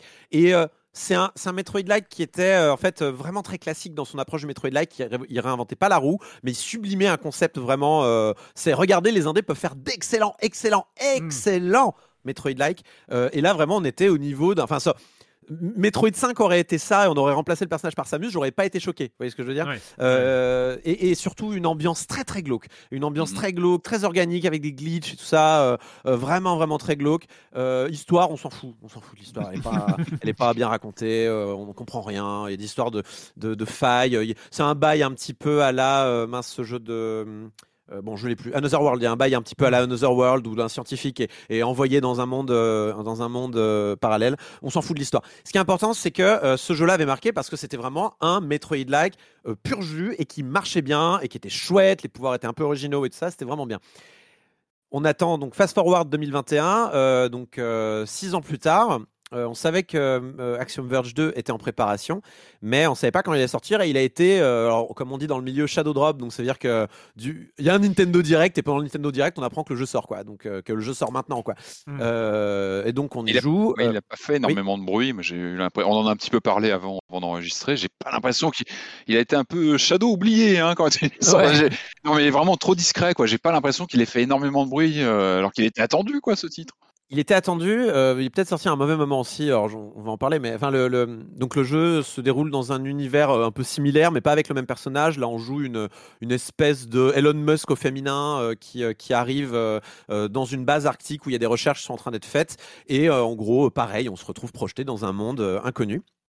Euh, dans un monde inconnu dans lequel on va évoluer euh, façon Metroid-like. Le truc qui saute aux yeux assez immédiatement, c'est que euh, le personnage a très peu d'options pour attaquer à distance. C'est un jeu en fait qui se rapproche plus de Castlevania à ce niveau-là, parce que euh, on est quasiment que euh, à se bagarrer Ouais, avec euh, des pioches, des épées, des haches, euh, des trucs comme ça, et on a assez peu de projectiles contrairement à un Metroid en fait. Et, euh, et ça, ça choque au début. Hein. T'es en mode, bah c'est quand que je fais piou quoi. Et en fait, tu fais jamais vraiment piou dans ce jeu-là. Jusqu'au bout, tu vas être là à donner des coups de pioche quoi. Et euh, c'est intéressant, mais je trouve ça bien qu'il y ait ce parti pris. euh, c'est beaucoup de corps à corps, euh, pas mal aussi de hacking. Donc le personnage apprend assez vite à hacker les, à hacker les, les, les, ennemis. Et dans un système qui est plutôt cool, c'est en fait une fois que ton perso- une fois que ton, en fait, il y a une zone d'influence qui grandit au fur et à mesure que tu charges ton hacking. Et une fois que tu relâches, tu as un menu qui apparaît sur l'ennemi compatible. Et en fait, tu auras une liste d'options. Donc ça peut être ralentir l'ennemi, le, le, le faire en sorte que ça devienne ton pote, ou alors lui faire lâcher toute sa vie pour la récupérer aussi. Ce genre de choses. Donc il y a il y a un système de hacking qui est intéressant, mais qui est malheureusement trop peu explo- exploité ou, ou un peu mal exploité. Il est un peu bancal. Euh, il va servir à résoudre des énigmes de temps en temps, mais au final, tu t'en sers assez peu ou, euh, parce que ça coûte de la magie, mais la magie, on t'en a assez peu. Enfin, de la magie, ça coûte une barre de hacking, Oui. quoi, mais j'appelle ça la magie. Euh, mais t'en as assez peu. C'est dommage parce que au niveau du coup du gameplay, on se retrouve quand même au corps à corps face à des ennemis qui te mettent des patates régulièrement. Et en fait, tu te retrouves à beaucoup, beaucoup, beaucoup mourir dans ce jeu-là. Euh, tu te retrouves à beaucoup mourir alors que t'as pas le choix, t'es obligé de le faire au corps à corps. Ce que j'expliquais, c'est que dans Metroid, quand t'étais face à un ennemi, que t'étais un peu dans la merde, tu le tuais à distance pour justement pas te mettre en danger. Là, t'as pas le choix, c'est quasiment qu'au Hmm. corps à corps et quand t'as plus de hacking, tu t'as plus que tes yeux pour pleurer en gros. hein. Euh, et du coup, euh, c'est peut-être un peu un manque d'équilibrage qu'il y a dans ce Axiom Verge là, euh, qui est peut-être un des premiers défauts du jeu. Euh, après, au niveau de l'univers, c'est comme dans le 1, il y a un parti pris incroyable qui est plutôt basé un petit peu sur le, euh, la Mésopotamie. euh, on a des, des lamassous, euh, petit côté euh, babylonien, euh, qui est, enfin, c'est vraiment des têtes, vous voyez, des têtes de profil avec des longues barbes tressées là qui vous attaquent. Il y a vraiment un côté, moi, moi j'adore ça. C'est un univers qu'on qu'on voit pas assez. Moi, je trouve l'univers babylonien, on l'a un peu vu dans Spelunky 2. Là, on le revoit dans Axiom Verge 2. Je trouve ça super chouette. C'est c'est glauque. Oh là là, qu'est-ce que c'est glauque. J'adore. c'est glauque, mais vraiment, je kiffe. Enfin, plutôt, plutôt que l'Égypte qu'on voit tout le temps, c'est cool aussi Mm. de voir Babylone de temps en temps. Voilà, on évolue dans un, on évolue dans un monde ouvert. C'est un Metroidvania, euh, pardon, pas dans un monde ouvert, mais dans un, dans des environnements très ouverts. On est plus vraiment au Canada, quoi, euh, presque. Euh, Enfin, après, il y a des déserts et tout ça. Mais au début, t'es là dans les montagnes enneigées. euh, Mm. le- tu vois le ciel tout le temps. Ce qui est pas si courant que ça dans les Metroidvania où on est plus dans des grottes, quoi. Caverneux. Et là, ouais, en euh, général. Avec un beau scrolling différentiel d'ailleurs euh, au loin. Ouais, ouais, avec une parallaxe, ouais, il y a une parallaxe. Ouais, a- c'est- à l'ancienne, quoi. Mm. Et ouais, on on n'a pas l'habitude de voir le ciel autant dans un Metroid, euh, dans un Metroidvania comme celui-ci, et c'est cool. Il y a une, au niveau de la narration, alors c'est toujours aussi mal raconté, il y a pas de problème, hein, on s'en fout. Par contre, dans les thèmes abordés, euh, notamment sur le transhumanisme, moi j'ai beaucoup aimé. Euh, Il y a une notion de, en fait, c'est dans le gameplay, votre personnage évolue d'une certaine manière, de plus en plus glauque. Il y a un peu une dichotomie de la nature du personnage qui évolue petit à petit. Ça, c'est réussi. Euh, mais et, et la map dans l'ensemble est tout à fait bien faite. Euh, on, on passe, en- il y a deux maps en fait différentes. On passe dans une map en 8 bits, une map en, je sais pas quoi, 32 bits, on s'en fout, euh, mais avec du pixel art plus joli. Et on, on, on se perd, mais on n'est pas perdu. Et là, ils Mhm. réussissent ce que je trouve Metroid Prime n'a pas, ce que Metroid 5 n'a pas réussi à faire. C'est-à-dire qu'on a le sentiment d'être perdu, mais on n'est jamais vraiment perdu. Euh, on sait à peu près où aller, même si on sait pas comment y aller. Et ça, je trouve, c'est c'est c'est le bon juste milieu à avoir dans les Metroid-like. Euh, et, euh, et voilà. je pense qu'il essaye des trucs sans vraiment y arriver, mais au moins il a le mérite d'essayer. Et je pense que c'est ça qui a un petit peu déstabilisé plein de gens et que peut-être il a des boss optionnels. Tous les boss sont optionnels, par exemple dans ce jeu-là. Tu rentres dans les boss et si tu le tues, tant mieux et tu obtiens une upgrade.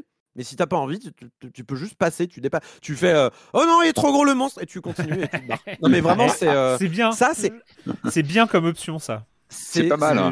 Ouais. Moi je trouve ça cool. Avoir y a- un y a- mur comme ça euh, qui peut parfois Ouais, ouais. être, Donc, c'est un jeu qui essaye des choses. C'est un jeu qui ne réussit pas tout ce qu'il fait, mais c'est un jeu qui mérite qu'on essaye de le faire quand même, surtout si vous aimez le genre, parce que il, il explore quoi. C'est un jeu qui ouais, il explore. Euh, il tente des trucs. Il y a certains trucs qui sont ratés au niveau de l'équilibrage. Il y en a d'autres qui sont réussis. L'ambiance est formidable. Le scénario est nul. Faites ce que vous voulez de tout ce que je viens de vous dire. Vous avez les bons, les mauvais. Débrouillez-vous avec tout ça.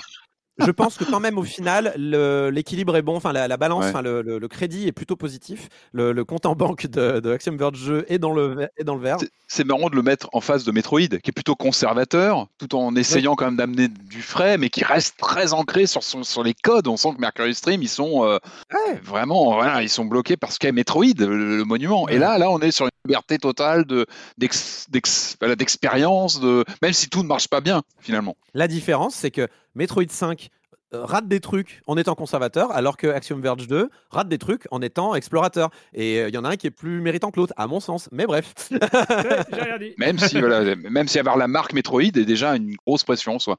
ouais, ouais, c'est clair. Axiom Verge 2, 18 euros sur euh, toutes les consoles et sur Ouais, PC. Vous pouvez partout, trouver tout ça. Bah, c'est maintenant, je l'annonce, hein, euh, on est habitué maintenant, mais si il y a de la pub, bah c'est maintenant. When you're ready to pop the question, the last thing you want to do is second guess the ring. At Bluenile.com, you can design a one of a kind ring with the ease and convenience of shopping online. Choose your diamond and setting. When you find the one, you'll get it delivered right to your door. Go to Bluenile.com and use promo code LISTEN to get $50 off your purchase of $500 or more. That's code LISTEN at Bluenile.com for $50 off your purchase. Bluenile.com code LISTEN. Voilà, donc on va terminer, on va terminer, bah on a encore le temps, hein. Euh, je sais même pas si on a le temps d'ailleurs, j'ai arrêté de compter, mais euh, on va terminer, on vous en parle depuis ce début d'émission, c'est un peu, on a un peu teasé, on a un peu fait des remarques, peut-être un peu vexantes pour Patrick, hein, donc je, je m'en veux un peu, on veut pas, on veut pas comme ça, on veut pas te mettre mal à l'aise, on veut pas te mettre en Ah, porte-à-faux mais je suis pas avec, la- euh, je suis pas l'avocat de soirée, moi. Attention, hein, qu'on faut pas se attention. tromper. Hein. ah, excuse, pardon. Oh là, attention. non hein. mais il fallait, il fallait en parler évidemment parce que C'est tout. voilà, c'est ça, c'est J'avoue, parce non mais je que, reconnais. hein. Parce que ce jeu-là, ce jeu-là, bah, on en entend parler depuis 2019 et, Et un Kickstarter avant. ré- réussi. Même non, le. Kickstarter c'est 2019, Alors, non? Euh, oui, mais il y a eu une campagne FIG qui s'est plantée, je crois, en 2017. Ah d'accord, ah d'accord. Euh, si ah je oui, dis pas pardon. de bêtises, ouais. C'est un jeu qui revient de loin en fait, The Good Life. Donc euh, voilà, on en entend parler depuis quelques années. Aux commandes, euh, c'est celui dont vous connaissez le nom maintenant parce que c'est Swery et ça s'appelle The Good Life.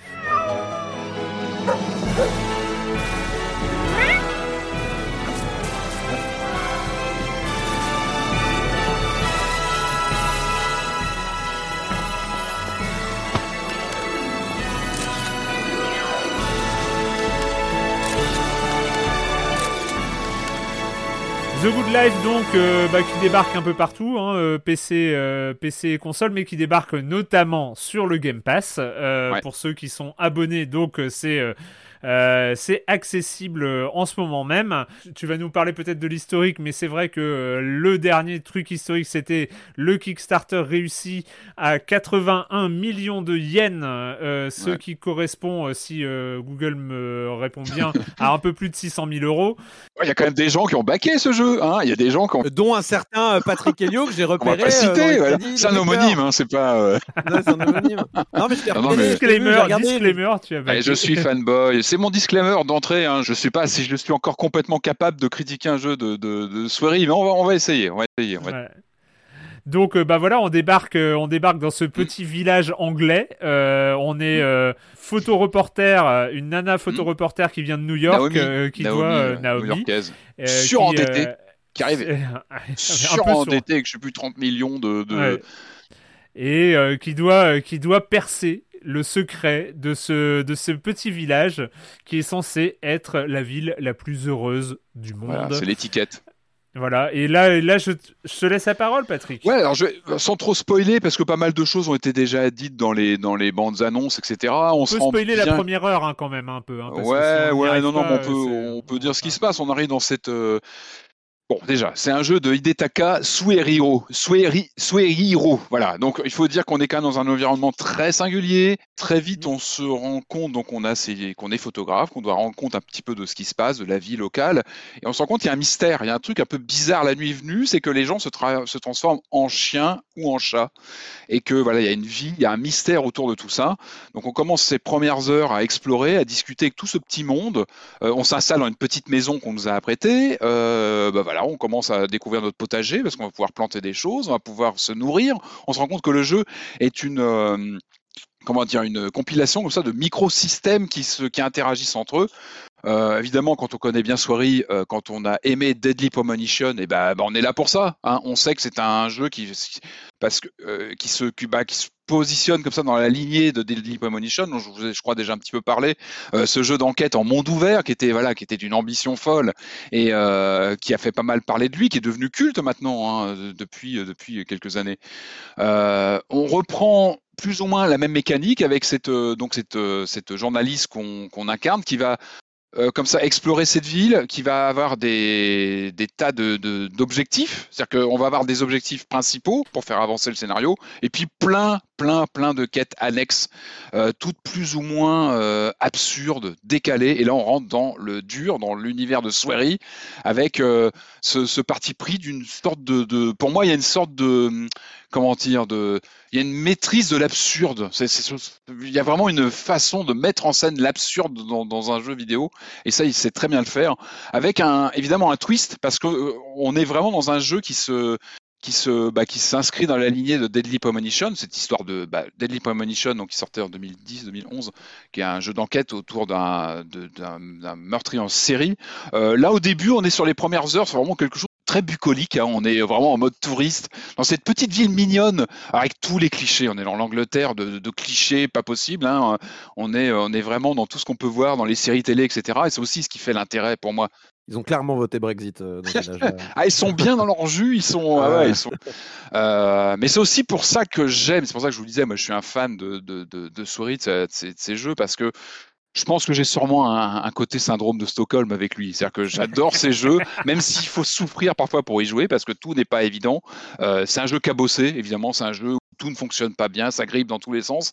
Comment l'évaluer? On a une sorte de, production double A, on est sur une production moyenne aujourd'hui. On a une ambition de monde ouvert. De, de, euh, voilà, on, est, on, est, sur une production PS2 quand même. Hein, oui, euh, ah bah, en termes de look, on est clairement. Déjà, il y a un ticket d'entrée, c'est-à-dire que quand tu viens à The Good Life, tu sais que tu vas pas en prendre plein les mirettes, même s'il y a un charme. Attention, bah, je trouve que la direction artistique, il y a un parti pris assez cartoon. Les personnages sont un peu exagérés, ils ont des formes comme ça très, euh, très exagérées. Eh ben, on est dans d'accord. Il y a un petit charme, c'est vrai. Je te ah, ah, non, mais attends, il y a. Eh, alors, je sais pas, moi, je, ne vais pas faire beaucoup de remarques, mais ils ont passé tout leur budget sur les textures des pierres. Ah, qui sont magnifiques, c'est de la photo en fait. Je pense que c'est tout le budget graphique. Moi, je pense que tout le Kickstarter est, parti dans la texture des pierres des maisons. Hein, c'est euh, qui euh, qui est une sorte parce qu'en fait t'as une sorte de mélange entre le sol qui est niveau Super Mario 64 et la texture des pierres qui est haute définition. C'est ultra HD, 4K, euh, machin. Non, c'est vrai qu'il y a une sorte de, comme ça de mix, euh, mais ça passe bien. Je trouve que le jeu a un cachet visuel quand on arrive avec ce petit village. Et puis surtout, c'est la méthode soirée. C'est que tu arrives dans ce village, on te donne ta maison, puis tu t'installes. Alors tu peux commencer à prendre ton hmm. temps, prendre des photos, parce qu'on est là pour prendre des photos. Il y a tout un système dans la baraque où on est installé. Il y a un vieil ordinateur, donc pouvoir se connecter à un réseau puis envoyer des photos. Ça me rappelle un peu le jeu euh, dont, dont, tu parlais en introduction, euh, Corentin, Toem.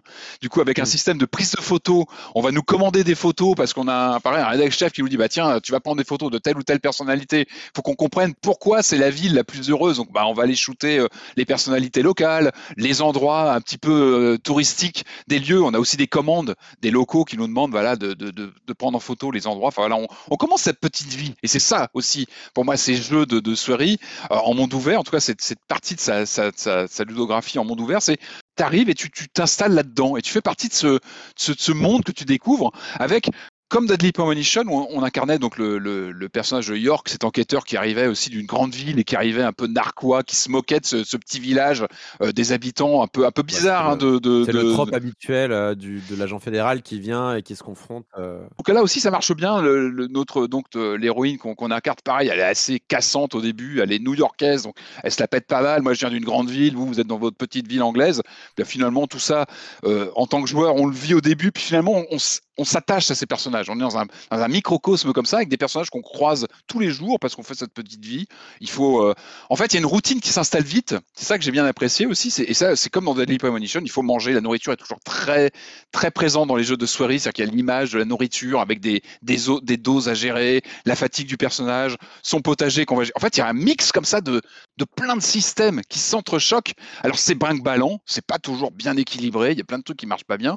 Euh, mais en tout cas, on est pris dedans. Et puis, bah, sans trop spoiler, euh, quelques jours passent, et puis un événement malheureux arrive hein, que qu'on voit venir, mais pas tant que ça. Enfin, on peut l'imaginer, mais en fait, il y a un tournant, je trouve, dans, en termes d'ambiance, où on est au début donc dans un quelque chose de plutôt sympathique, et puis il y a, y a, un événement qui se passe. Je ne vais pas en dire trop, il faut le découvrir en, jouant, qui fait que ça, on part vraiment sur une enquête. Il faut comprendre ce qui s'est passé, mmh. pourquoi il y a eu ce, ce euh, bah, cet événement, on va dire, et euh, voilà, tout s'accélère à partir de ce moment-là.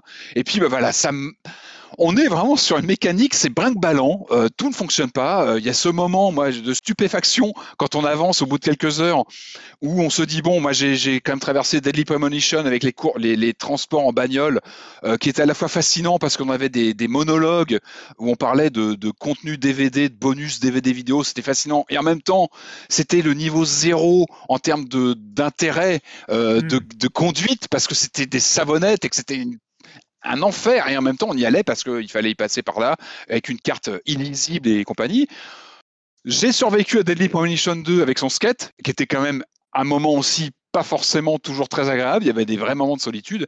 Et puis là, ce moment où tu comprends, où tu es dans la, es dans cette euh, campagne anglaise où tu te rends compte finalement que ton, ton, ton, euh, comment dire, ton outil de, déplacement, ça va être le, ça va être les moutons, tu vas te mettre à dos de moutons avec euh, une conduite complètement erratique, tu te dis, ah, ça, ah, on a pire, il a réussi à faire pire que, que sur Deadly Premonition 1 ou 2, et tu te dis, ah, chapeau, chapeau, soirée, chapeau, je te fais signe, parce que, et en même temps, moi, alors très franchement, je vous le dis, c'est pour ça que j'ai du mal à le critiquer, parce que je comprends toutes les critiques, le jeu, il est cabossé, il y a plein de mini-jeux qui fonctionnent pas, euh, il y, a, il y, a, un jeu de picole qui fonctionne pas bien du tout, euh, il y a plein de mécaniques cassées, par contre, ça fourmille d'idées, il y a une générosité, il y a, il y a une âme là-dedans, enfin, moi, j je trouve qu'il y a quelque chose, et ça vient aussi de l'histoire de, de quand on, discute un peu avec lui, il est japonais, il y a ce twist d'un japonais qui est fasciné par la culture occidentale, par les États-Unis, donc par l'Angleterre, qui a été biberonné, euh, c'est ce qu'il m'avait expliqué, en fait, il a, de la, il a, il a de la, euh, enfant, il avait de la famille euh, aux États-Unis, au Canada, je crois, donc il a toujours regardé des séries télé américaines,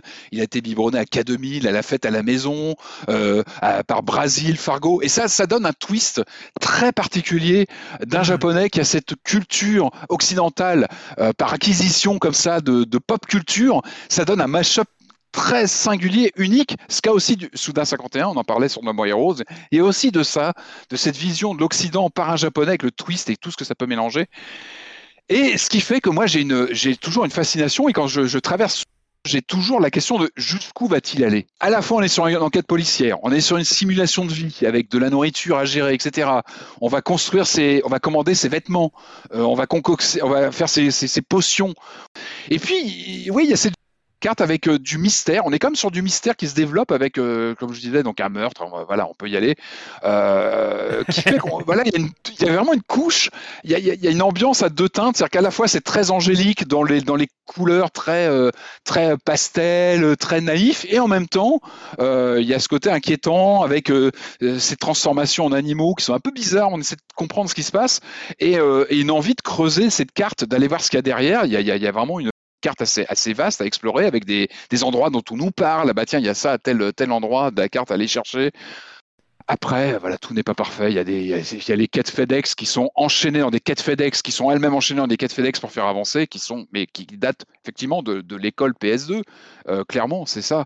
Mais euh, peut-être Corentin, tu, tu l'as lancé. Disons que c'est pourquoi pas le postulat de départ? Pourquoi pas? Il, Ça peut être fun en vrai. Euh, moi, je pense que le vrai problème de ce jeu-là, c'est ni les personnages, ni les dialogues à côté de la plaque. De toute façon, c'est ce qu'on attend d'un soirée, en effet. Et euh, là, le problème, c'est qu'on l'attend peut-être un peu trop, ce qui, au, enfin, au final, ces dialogues-là nous surprennent plus depuis longtemps, en fait. C'est ça le problème aussi.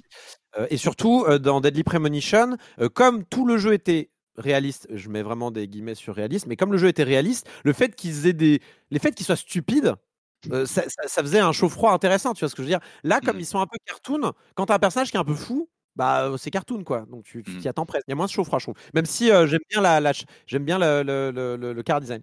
Euh, moi pour moi c'est un problème ce, ce, jeu a un problème de choix global. Il veut tout faire et, et réussir rien quoi. Mmh. c'est euh, c'est un jeu qui veut être un open world qui veut être un jeu d'enquête qui veut être un jeu d'exploration qui veut être un jeu mais plein de mini jeux qui veut être un live simulator qui veut être un jeu de cuisine qui veut être... et, et du coup en fait chaque action que tu veux faire euh, t'as as toute une ribambelle de mini-actions en fait que tu dois euh, effectuer. Mmh. Genre, l'exemple typique, c'est se faire à manger. Pourquoi t'as besoin de poser l'assiette pour manger? On s'en fout. Il, on te balance plein, un HUD rempli à rabord de, de, de petites, euh, de petites jauges et tout ça. Et mmh. enfin, euh, la moitié, je sais toujours pas à quoi ça sert. Quoi. Mais si, si, tu avais ça dans, dans Deadly Premonition, si tu te l'avais pas, tu avais des mouches au bout d'un moment qui tournaient autour de toi. Donc, quand tu faisais ton enquête, les mecs te disaient, oh, quand même. Euh... Euh... Non, mais que, non, mais Deadly Premonition, c'était 2010, ah, 2011. Et c'était un jeu frondeur à l'époque. C'était un jeu frondeur. On en parlait la semaine mmh. dernière. Il avait, il avait mis une leçon Hein, dans, dans, ce côté monde ouvert et enquête euh, mmh. comme ça organique dans un monde complètement ouvert. Là, effectivement, on est euh, de nombreuses années après. Euh, les mécaniques sont encore plus rouillées. On a un look très PS2. Il faut aimer ça. C'est vrai qu'il faut Ouais, voilà, moi ça me choque pas parce que je joue à ce genre de truc, euh, donc euh, ça, ça, ça me choque pas du tout. Moi, ce que je retrouve, c'est ce que j'aime beaucoup, c'est ce qu'on avait aussi dans Deadly Premonition, c'est ce côté petit théâtre euh, avec des personnages qui vivent à leur rythme, avec des horaires. Euh, machin, il va ouvrir sa boutique à telle heure, on le voit traverser le, il part de chez lui, il, il traverse le village, hop, il va ouvrir sa boutique, il est à un comptoir, il te sert. Après, il rentre chez lui. Chaque personnage, il y a, y a vraiment ce côté petit, ouais, voilà, petit théâtre vivant avec lequel tu interagis. Ouais, Moi, mais en vrai, qui on me fascine. Pas On n'y croit pas parce que c'est Si, euh, si, trop grand. Non, c'est trop grand. Non, c'est trop grand. C'est trop grand. Il y a, il y a, il y a, c'est pas vivant. C'est l'inverse de Toem, quoi. C'est éclaté. euh, tout est, tout est. Ah euh, bah ça, oui, Toem, évidemment. C'est l'inverse d'un Majora's Mask, si tu préfères, où Bourg-Clocher, Ouais, justement, est ouais, ramassé. C'est une ville assez petite, finalement, mais où il y a de la vie dedans, tu vois. Là, là le problème, c'est que tu as des personnages qui tracent, en plus, ils courent, ils sont tous joggers, je sais pas quoi. Ils, ils traversent tous le village en courant, euh, tu comprends rien. Enfin, franchement, c'est. Voilà.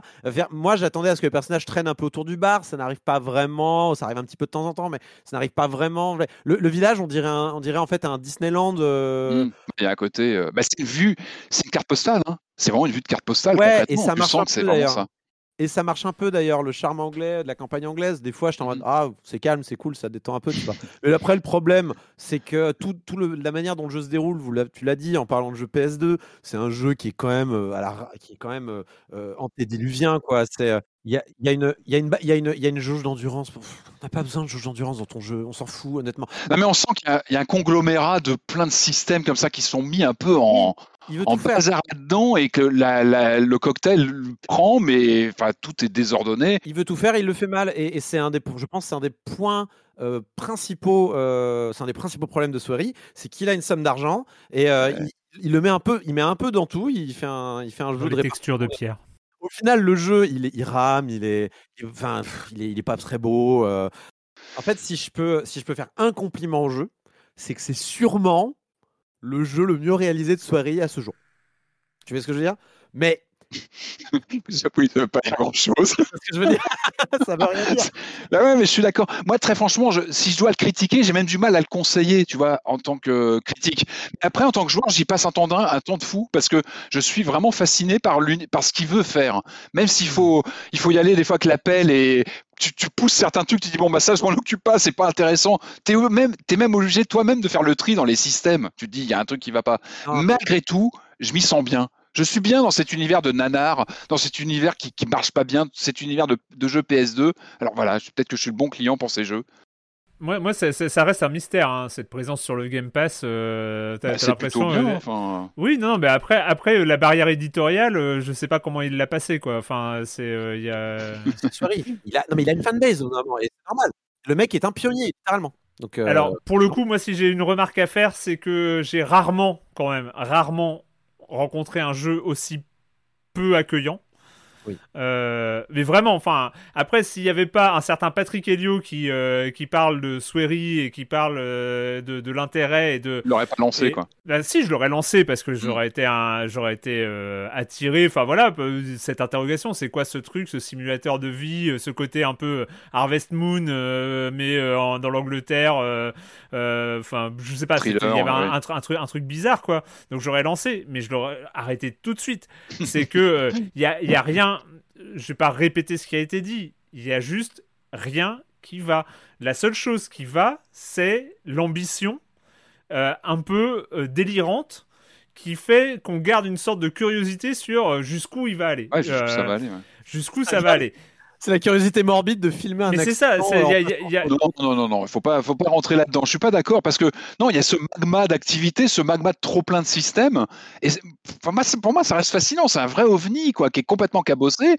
Mais il y a une riche, il y a une densité dans ce truc. Euh, après, oui, il faut, faut y aller avec. euh, en tant que jeu vidéo euh, et non pas en tant que euh, expérience alternative euh, euh, d'art contemporain, on va dire. Euh, en tant que jeu vidéo, en tant que jeu vidéo, hmm, il n'a pas de raison d'être. hmm. Vraiment, enfin en 2021, il n'a pas aucune raison d'être en tant que jeu vidéo. En tant qu'expérience, en tant que même document, en tant que document euh, de sur euh, l'ambition d'un créateur et tout ça, ouais, ok.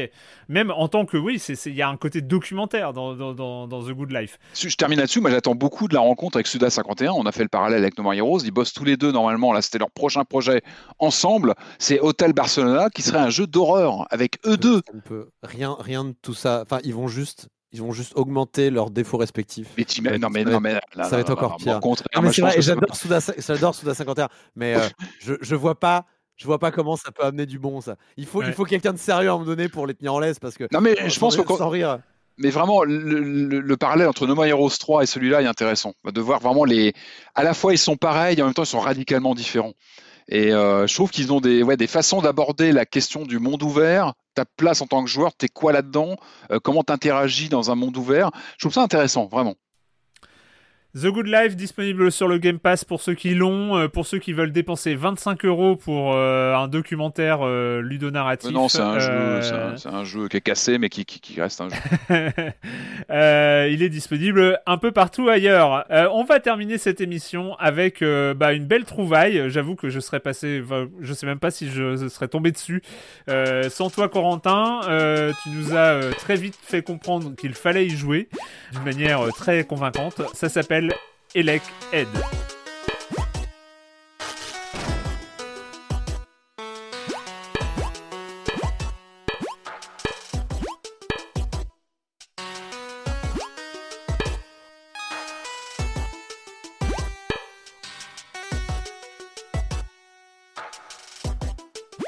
Elec Ed, si je me trompe pas, là on est encore sur une production euh, venue du Japon. Euh, le créateur, euh, ça s'appelle Nama Takahashi, donc bon, euh, Peu de, peu de Voilà. doute, oui. Peu de, peu de- Ouais, oui, on peut, on peut euh, supposer que.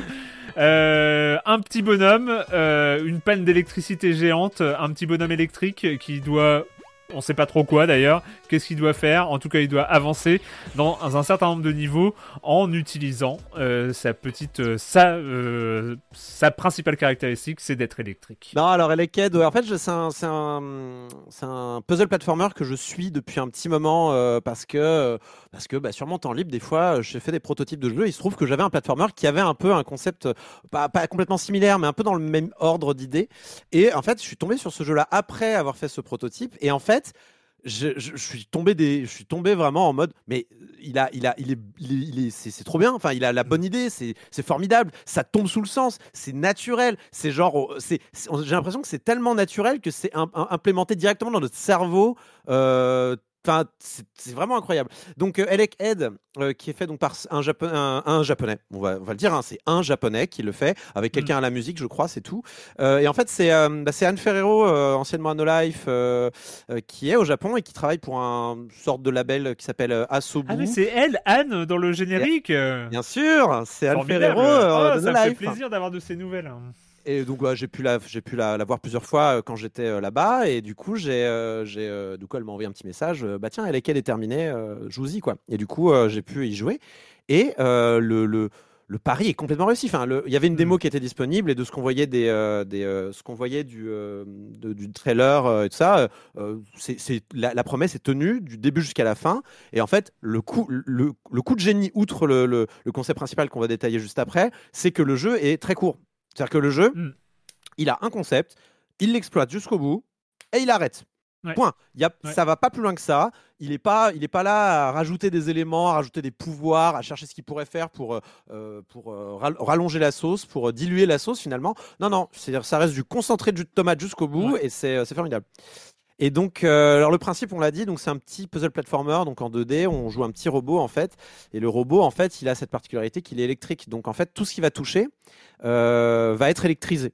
Donc si par exemple c'est une plateforme mobile, la plateforme va se mettre à bouger à partir du moment où il y a un contact direct ou indirect avec lui. Donc par exemple, si euh, la plateforme est reliée par une chaîne euh, au mur qu'on touche avec notre robot, le contact est fait et toute la plateforme et tout ce que ça touche change de Mm. couleur pour qu'on comprenne bien qu'il y a un contact et que l'électricité passe et que c'est alimenté en fait. Et le jeu est très intelligent dans sa direction artistique puisque c'est genre trois couleurs. Euh, c'est euh, en gros euh, du bleu euh, quand c'est pas allumé et c'est du jaune quand c'est allumé quoi. Ouais. Donc c'est il y a un aspect très direct dans notre cerveau, c'est euh, clair et net. Et d'ailleurs le jeu est tellement universellement euh, facile à comprendre qu'il n'y a pas une fois que tu as passé l'écran titre où il y a écrit Elec Ed, il n'y a plus un seul bout de texte dans le jeu. Ouais. Tout est expliqué par le gameplay, tout Mm. est expliqué par euh, des petits diagrammes, tout est et même jusqu'au menu de, de, de- jusqu'au menu d'options du jeu, il y a rien d'écrit, c'est que des symboles.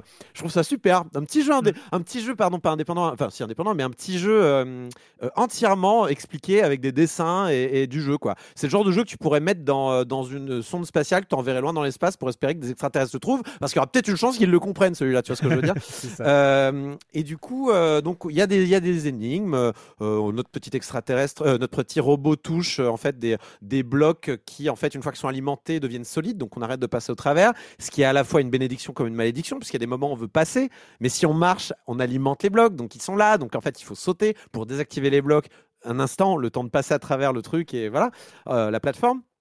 Et, euh, et c'est que des petits, euh, c'est que des petites puzzles comme ça. Au bout d'un moment, on trouve l'unique upgrade du jeu, qui est en fait le fait de pouvoir lancer sa tête. Et en fait, sa tête, elle va rester euh, deux secondes dans les airs, et puis après, elle va retomber. Et en fait, c'est la tête qui alimente. Euh, c'est pas le corps. Donc, ce qui se passe, c'est que, par exemple, on va poser sa tête sur une plateforme qui va se mettre à bouger du coup toute seule. Et en fait, notre corps, lui, comme il n'est pas alimenté, il va pouvoir passer à certains endroits où on ne pouvait pas passer avant. Par exemple, euh, bah, des, des- des lasers, un endroit où il y a plein de lasers. Euh, si la tête, si on essaie d'y aller avec notre tête, ça va activer les lasers et nous tuer. Hmm. Alors que si la tête elle est posée tranquillement à un autre endroit, on peut traverser les lasers sans problème puisqu'on n'active jamais ces lasers parce qu'on ne les alimente pas. Sachant Et, euh, a c'est 10 que- secondes pour retrouver sa tête. Et on a 10 secondes avant d'exploser euh, une fois qu'on a lâché sa tête et il suffit de, suffit de marcher dessus pour la récupérer. Et c'est tout. Et c'est tout. Et après, c'est que de la déclinaison euh, de puzzle. c'est que de la déclinaison avec des mécaniques en fait. extrêmement intelligent. très Extrêmement intelligent. intelligent.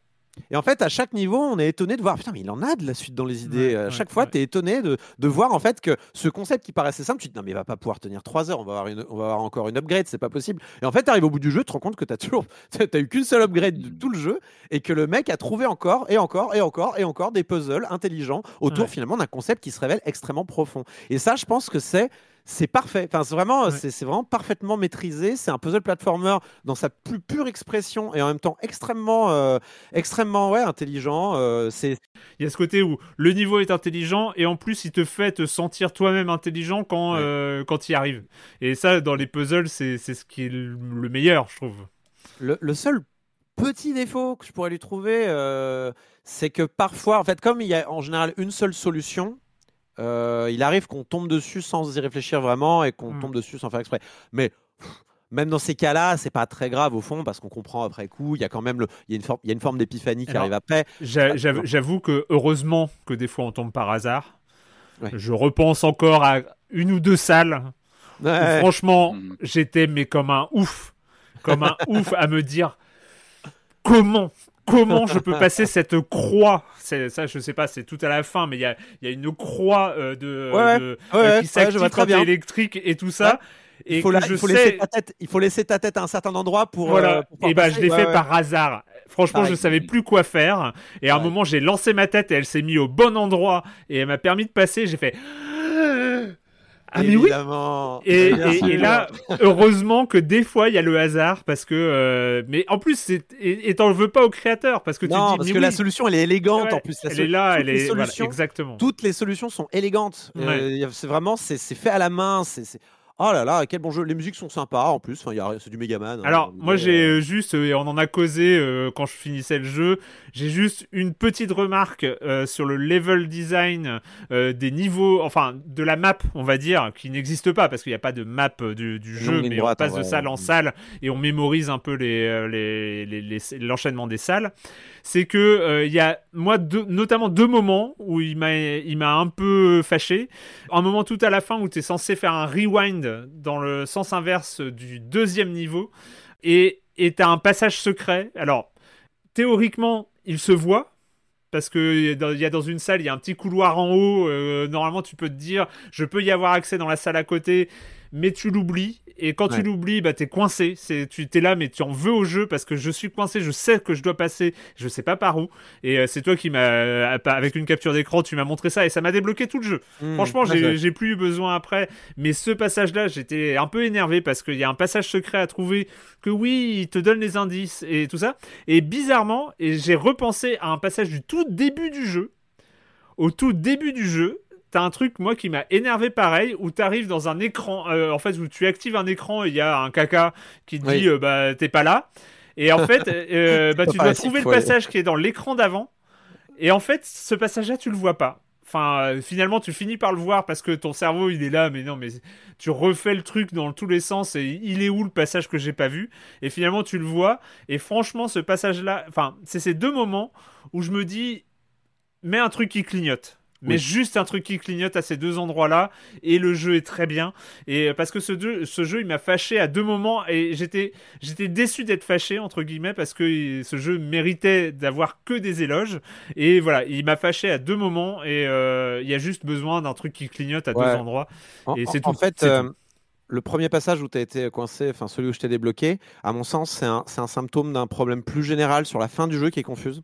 C'est-à-dire qu'en fait, Ouais.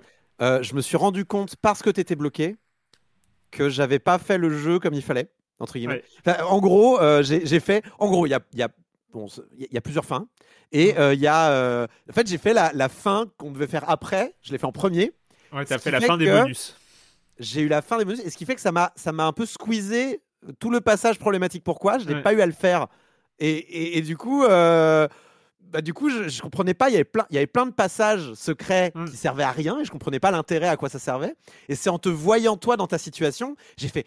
Ok, la fin du jeu, ah, j'ai tout compris ce qui- comment je devais faire normalement et que j'avais pas eu à le faire. Qu'en fait, le jeu m'a un peu, euh, ouais, j'ai- court-circuité le jeu sans faire exprès. Ça Ouais. tombe bien pour un jeu qui parle d'électricité. Mais du coup, euh, le, le- c'est vrai que j'ai mis du temps à comprendre ce qu'a voulu faire le, le, le- le- ce développeur à la fin. Et ça mériterait peut-être une, une petite retouche, une petite tweak. Mm, Ça, ça mm. se corrige facilement. Il suffit de mettre des panneaux où il faut, euh, de bloquer euh, certains trucs. Enfin, vraiment, c'est c'est du détail. Hein. C'est du dans- détail et, et franchement c'est vraiment c'est c'est parce qu'il fallait que je mette ces deux détails qui m'ont un peu vénère à la fin. euh. tu vois c'est ce moment où tu te dis mais quoi je- il m'oblige à voir un walkthrough euh, enfin euh, et t'as pas envie t'as pas c'est un jeu où t'as pas envie euh, de, de, de regarder la soluce quoi. Et- Enfin, tout à fait, euh, parce que c'est le genre de sentiment affreux que je peux avoir dans Outer Wilds quand euh, Mm. j'ai raté un truc euh, qui est stupide parce que c'est pas indiqué comme il faut.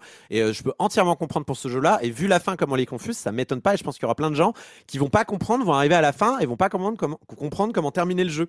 Et c'est dommage, parce que Ouais, y a, une fois que tu as fait ça, que tu te sens si intelligent euh, parce que tu as, fait tous ces puzzles, tu as juste envie d'avoir une fin. quoi. Et euh, du coup, euh, c'est dommage, surtout que les fins sont plutôt rigolotes. Alors, dans l'inspiration, on est très clairement dans du Dunwell. Les deux sont compatriotes, c'est normal. Et c'est deux euh, développeurs solo en plus. Euh, en plus, euh, Asso, euh, Ojiro Fumoto, qui est donc le créateur de Dunwell, euh, bosse pas mal avec Asso, Asobo. D'ailleurs, pas Asobu, j'ai Asobo. Attends, Asobu ou Asobo? Au secours, j'ai peur. Mais du coup, Asobu, pardon, Asobu, qui veut dire jouer en japonais. Et du coup, il- très clairement, il s'est inspiré, enfin, il, il se- Mm, il s- mm. il s'est inspiré de son, de son comparse. Et, et ça se voit, ne serait-ce qu'aussi dans, dans la manière dont son personnage euh, se meut, euh, dans les conclusions narratives de ce jeu. Donc, encore une fois, des mini-narrations. Euh, Il y a un petit côté très intelligent et, et faire un jeu fini, malgré la petite taille, faire un jeu qui soit cohérent dans son échelle. Et ça, je trouve ça vraiment cool. Elec euh, 9 euros seulement. Franchement, jouez-y. Franchement, euh, voilà, c'est il y a Toem, il y a euh, The Good Life pour ceux qui veulent. euh, et euh, mais mais franchement, euh, enfin, c'est une vraie, vraie, un vrai petit bijou en fait. C'est euh, un- très très court et surtout, et ce sera mon dernier point, mais euh, les, les développeurs indés au Japon ont la vie très dure. Mais vraiment, c'est-à-dire Non. que euh, c'est des. En gros, euh, si vous n'avez pas de, ch- si vous n'avez pas de système de chômage performant, si dans Mm. la société c'est pas accepté socialement de quitter sa boîte pour se lancer dans ce genre de projet et ce genre de choses-là, ce mec a fait ce, a fait ce jeu-là à côté de son boulot. Mm. Vous voyez ce que je veux dire? Et, et la scène japonaise euh, n'existe pas vraiment euh, de, de jeux indés parce que justement, il n'y a pas tous les coussins sociaux euh, Ouais. qu'on peut avoir en France, même aux États-Unis, quand tu pars de ta boîte avec un gros pactole, tu, tu peux ensuite prendre du temps pour faire ton jeu indépendant. Donc, euh, cer- certains vont dire oh là là, euh, 10 euros pour euh, 10 euros pour une à deux heures, c'est quand même cher payé. Oui, mais en même temps, vous incitez une scène. À, à vous, vous encourager une scène qui est ultra méritante et euh, pour ceux qui veulent en savoir plus je recommande de regarder le, le, le documentaire d'Anne Ferrero justement Branching Path qui raconte la galère monstrueuse des développeurs euh, indés japonais et Mhm. qui est passionnante et vous allez comprendre de, enfin, que c'est compliqué. Il est dispo sur, vraiment, sur YouTube, non? Ouais, c'est euh, je sais pas. Il doit être. Ce qui est sûr, c'est qu'il est dispo sur Steam. Euh, mais après, je sais pas, je sais pas trop où le Ah trouver. bah, mais non, Steam, c'est bah, sûr. ouais. Sur Steam alors, super. Donc voilà, je, je... voilà, c'est un jeu un peu militant aussi. J'ai envie de voir cette scène se développer et c'est très compliqué pour eux. Et du coup, ce jeu-là, qui est super, c'est un très bon représentant de la scène indé japonaise. Et ben c'est fini pour cette semaine après avec les jeux vidéo. Et, euh, et puisque je dois emmener les enfants à l'école dans 7 minutes, euh, vous avez on, on va on va on va expédier cette fin, mais on va pas y couper quand même avec la question rituelle à laquelle vous n'allez pas échapper. Et quand vous ne jouez pas, vous faites quoi Corentin? C'est terrible parce que je fais pas grand chose. C'est assez terrible. Mais bon, je vais quand même parler d'un truc parce que j'ai, euh, je, je, je, je, en général, je ne demande rien de particulier euh, aux, aux, gens avec qui je travaille, enfin des RP, des trucs comme ça. Mais on m'a envoyé quand même euh, Donjons et Dragons. C'est un univers que je ne connais absolument pas, mais apparemment il y a une nouvelle édition qui sort. Euh, donc c'est chez Wizard of the Coast.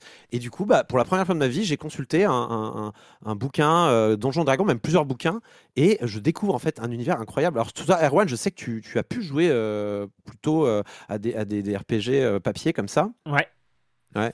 Et euh, c'est incroyable en fait. C'est-à-dire que donc moi euh, là je suis en train de consommer Donjons et Dragons euh, comme c'est un livre des toilettes. C'est genre je, je mate je mate le, le, le, glossaire des monstres aux toilettes. Ouais, c'est incroyable. Ils ont écrit une backstory pour chaque monstre comme ça. Mais c'est ouais. ouf. Et genre je tourne les pages. C'est des gros bouquins. Hein. C'est des bouquins normalement pour les mettre du jeu pour créer des campagnes et tout. Et je les lis et je suis en... mais quel ouvrage quel, c'est incroyable ces trucs là quoi. Et euh, du coup, bah, ça me donne un peu envie, mais j'ai absolument pas le temps de faire du JDR si vous voulez, c'est compliqué. Euh, mais euh, mais voilà, je lis ça, je lis les règles, la manière dont ça marche, la manière où, où c'est très souple aussi finalement, où c'est une manière en fait, c'est des usines à histoire, mm. des, des c'est quand même un concept qui maintenant est vieux, je sais pas de quand ça date, 70-80 j'imagine, Donjon Dragon.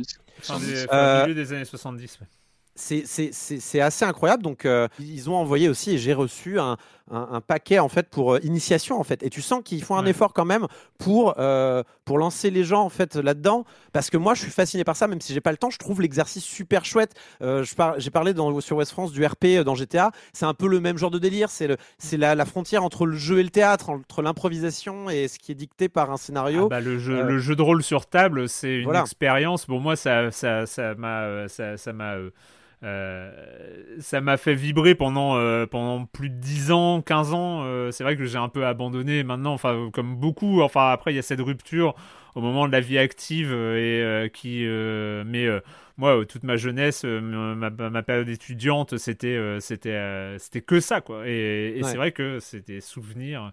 Fabriques à souvenirs aussi. Ouais, et, et, du coup, bah, les livres sont de très bonne qualité. Enfin, mmh. comme on peut s'attendre à ce genre de livres, ça sont tous les livres euh, de, de, de, de, on va dire de, de, magasins de jeux de société en général sont quand même assez, euh, assez bien faits. Et euh, pour terminer, je dirais que c'est plutôt, ça peut être une idée aussi si, si vous cherchez des activités à faire en remote, vu que c'est un peu la, c'est un peu la, la, la, la, la, la, la mode, enfin, de chercher des activités à faire à distance, avec, vu les, les circonstances qu'on vit en ce moment ça peut être aussi une façon de, se rapprocher des gens qui sont loin et, on, le voit d'ailleurs avec plein d'émissions. Euh. Il y, a, plein d'infrastructures et de sites qui proposent euh, qui, euh, de, faire toute l'interface JDR pour des séances sur Discord, par exemple, pour jouer, euh, pour faire du, mm. du, jeu de rôle papier sur, euh, sur Discord. Il y a plein de sites qui proposent des interfaces pour jeter les dés, pour ouais. les interfaces et de sur... de jeu et tout ça, c'est super. Et sur Twitch, pas mal de gens le font à distance ouais. aussi. Il y a, tout comment ça s'appelle, Game of Roll, qui est géré par Fibre Tigre, plein de gens connus de ça. Et bon, enfin voilà, c'est clairement dans l'air du temps. Et bon, bah, il se trouve qu'une nouvelle édition sort, que j'ai pu jeter un œil et que c'est passionnant, même quand on n'y joue pas. Et je m'arrête là, parce qu'Arwan, il m'en veut. Ah Patrick alors moi j'étais extrêmement triste ces derniers jours. En fait j'ai appris la disparition d'un de mes doubleurs de cœur, euh, doubleur donc euh, de, de, de, films et parfois de jeux vidéo euh, en français. Euh, c'est Bernard Tiffen qui était bon, qui était plus tout jeune, mais bon voilà quand une voix comme ça s'éteint, euh, bah, vraiment c'était moi c'était un de mes doubleurs favoris acteur donc qui a, qui a, eu aussi une voilà une filmographie en tant qu'acteur, mais que on, savoir, alors, on a beaucoup dit dans la presse ces derniers jours que c'est la voix de Chuck Norris, oui, mais mm. pas seulement. Euh, C'était aussi beaucoup Christopher Walken dans Dangereusement Vôtre notamment, euh, Anthony Perkins dans Psychose 2 et 3, euh, Bender dans Futurama. Vous voyez une voix, Jeremy Irons dans Die Hard 3, Daniel Day-Lewis dans le Bounty. il joue aussi Moriarty, enfin il doublait Moriarty dans Le Secret de la Pyramide. C'était une voix élégante euh, très théâtral parce que c'était voilà c'est un monsieur qui avait euh, voilà c'était génération très théâtrale dans le, dans le doublage mais qui avait aussi une fêlure enfin quand voilà quand il fait euh, il fait Max Zorin dans, Dangereuse, dans Dangereusement Vôtre il est extraordinaire enfin il, a, il avait vraiment une voix mais parce que je savais qu'il doublait un personnage. Euh, pour moi, voilà, une, le, le, doublage français, mmh. c'est vraiment. Euh, et quand une voix s'éteint, j'ai vraiment ça impacte, c'est quelque chose de très, euh, comment dire, très personnel, d'intime presque, parce que voilà, c'est la voix qu'on entendait. Euh, on peut avoir des acteurs comme ça très lointains, américains, et puis bah, la voix française, on la connaissait, on l'a entendue pendant des années. Donc voilà, Bernard euh, Tiffen, qui a aussi travaillé, qui a fait du doublage en jeu vidéo. Hein, il a travaillé notamment sur Detroit de Quantique, Warcraft. Voilà, il a aussi Destiny. Voilà, il a aussi une carrière ces dernières années en jeu vidéo. Mais en tout cas, une grande, grande voix qui s'éteint. on a déjà perdu Patrick Poivet il y a quelques mois, qui était aussi un, monument du doublage en France. moi, j'ai énormément de respect pour ces acteurs et bah voilà, ça, m'a vraiment attristé que hmm. Bernard Tiffen disparaisse. Donc, on va, je vais me remettre des films avec sa voix entendre, entendre son doublage. Bah pour ma part, euh, j'ai juste parlé euh, rapidement. Je suis en, train de finir le, nouveau livre de Carlo Rovelli, euh, qui est un grand physicien théorique, notamment un des pères de la gravité quantique à boucle. Et en fait, il avait fait notamment l'ordre du temps il y a quelques années sur la, la, physique du temps et ce que ça voulait dire. Et là, il fait un livre qui s'appelle Helgoland, du nom de l'île où Heisenberg a, comme ça trouvé une des grandes euh, théorie, enfin, a fait avancer principe d'incertitude, c'est ça je sais pas Ouais, et a fait avancer vraiment la, physique quantique par une grande réflexion qui a changé beaucoup de choses. Il a fallu faire des calculs euh, dans le laboratoire avec Max Born et, les autres euh, après, mais en tout cas à Helgoland, euh, donc c'est une île dans laquelle il allait parce qu'il n'y avait pas d'arbres, et donc vu qu'il avait des allergies, ben, il allait se reposer là et, ça lui a permis de trouver ça. Et en fait, c'est vachement intéressant. Enfin, après, c'est parce que Rovelli s'attaque à un des sujets quand même qui qui est un peu abandonné, en tout cas qui est un peu euh, laissé euh, de côté parce que la physique quantique marche tellement bien euh, que, bah, que tout l'aspect de l'interprétation, de ce que c'est, de l'explication, de qu'est-ce qu'il y a derrière la physique quantique, et ben en fait on laisse un peu ça de côté. Et en fait il revient un peu sur ces, ces problématiques d'interprétation et notamment avec une interprétation relationnelle de la physique quantique, notamment pour expliquer notamment tous ces mystères de l'intrication quantique. Et, et c'est intéressant. Après c'est une interprétation mais il l'explique bien et, je trouve ça intéressant voilà, qu'il y a un, peu un physicien qui s'attaque de nouveau à, ces trucs-là sans tomber euh, dans... On va dire, dans les interprétations un peu, pas loufoques, parce qu'elles sont crédibles aussi, mais euh, de ces mondes parallèles, de ces univers euh, parallèles, quantiques et tout ça. Non, il reste un peu terre à terre, un peu très proche de la, de la physique quantique, mais avec une interprétation de qu'est-ce qui se passe quand même, de quelle est l'explication, qu'est-ce qu'on peut dire de ça, qu'est-ce que ça peut dire de ça. Voilà, donc, euh, et puis c'est, encore une fois, c'est bien écrit, donc c'est toujours très agréable à lire. je ne l'ai pas encore fait, mais je l'interview lundi prochain, donc il y aura sans doute une interview à lire dans l'IB dans les semaines à venir à ce propos. Voilà, bon bah je vous laisse parce que je vais emmener mes enfants à l'école. Euh, et puis, mais quand même, c'était un plaisir. Et puis, euh, bah, on se retrouve la semaine prochaine pour parler de jeux vidéo sur libération.fr et sur les internets. Ciao.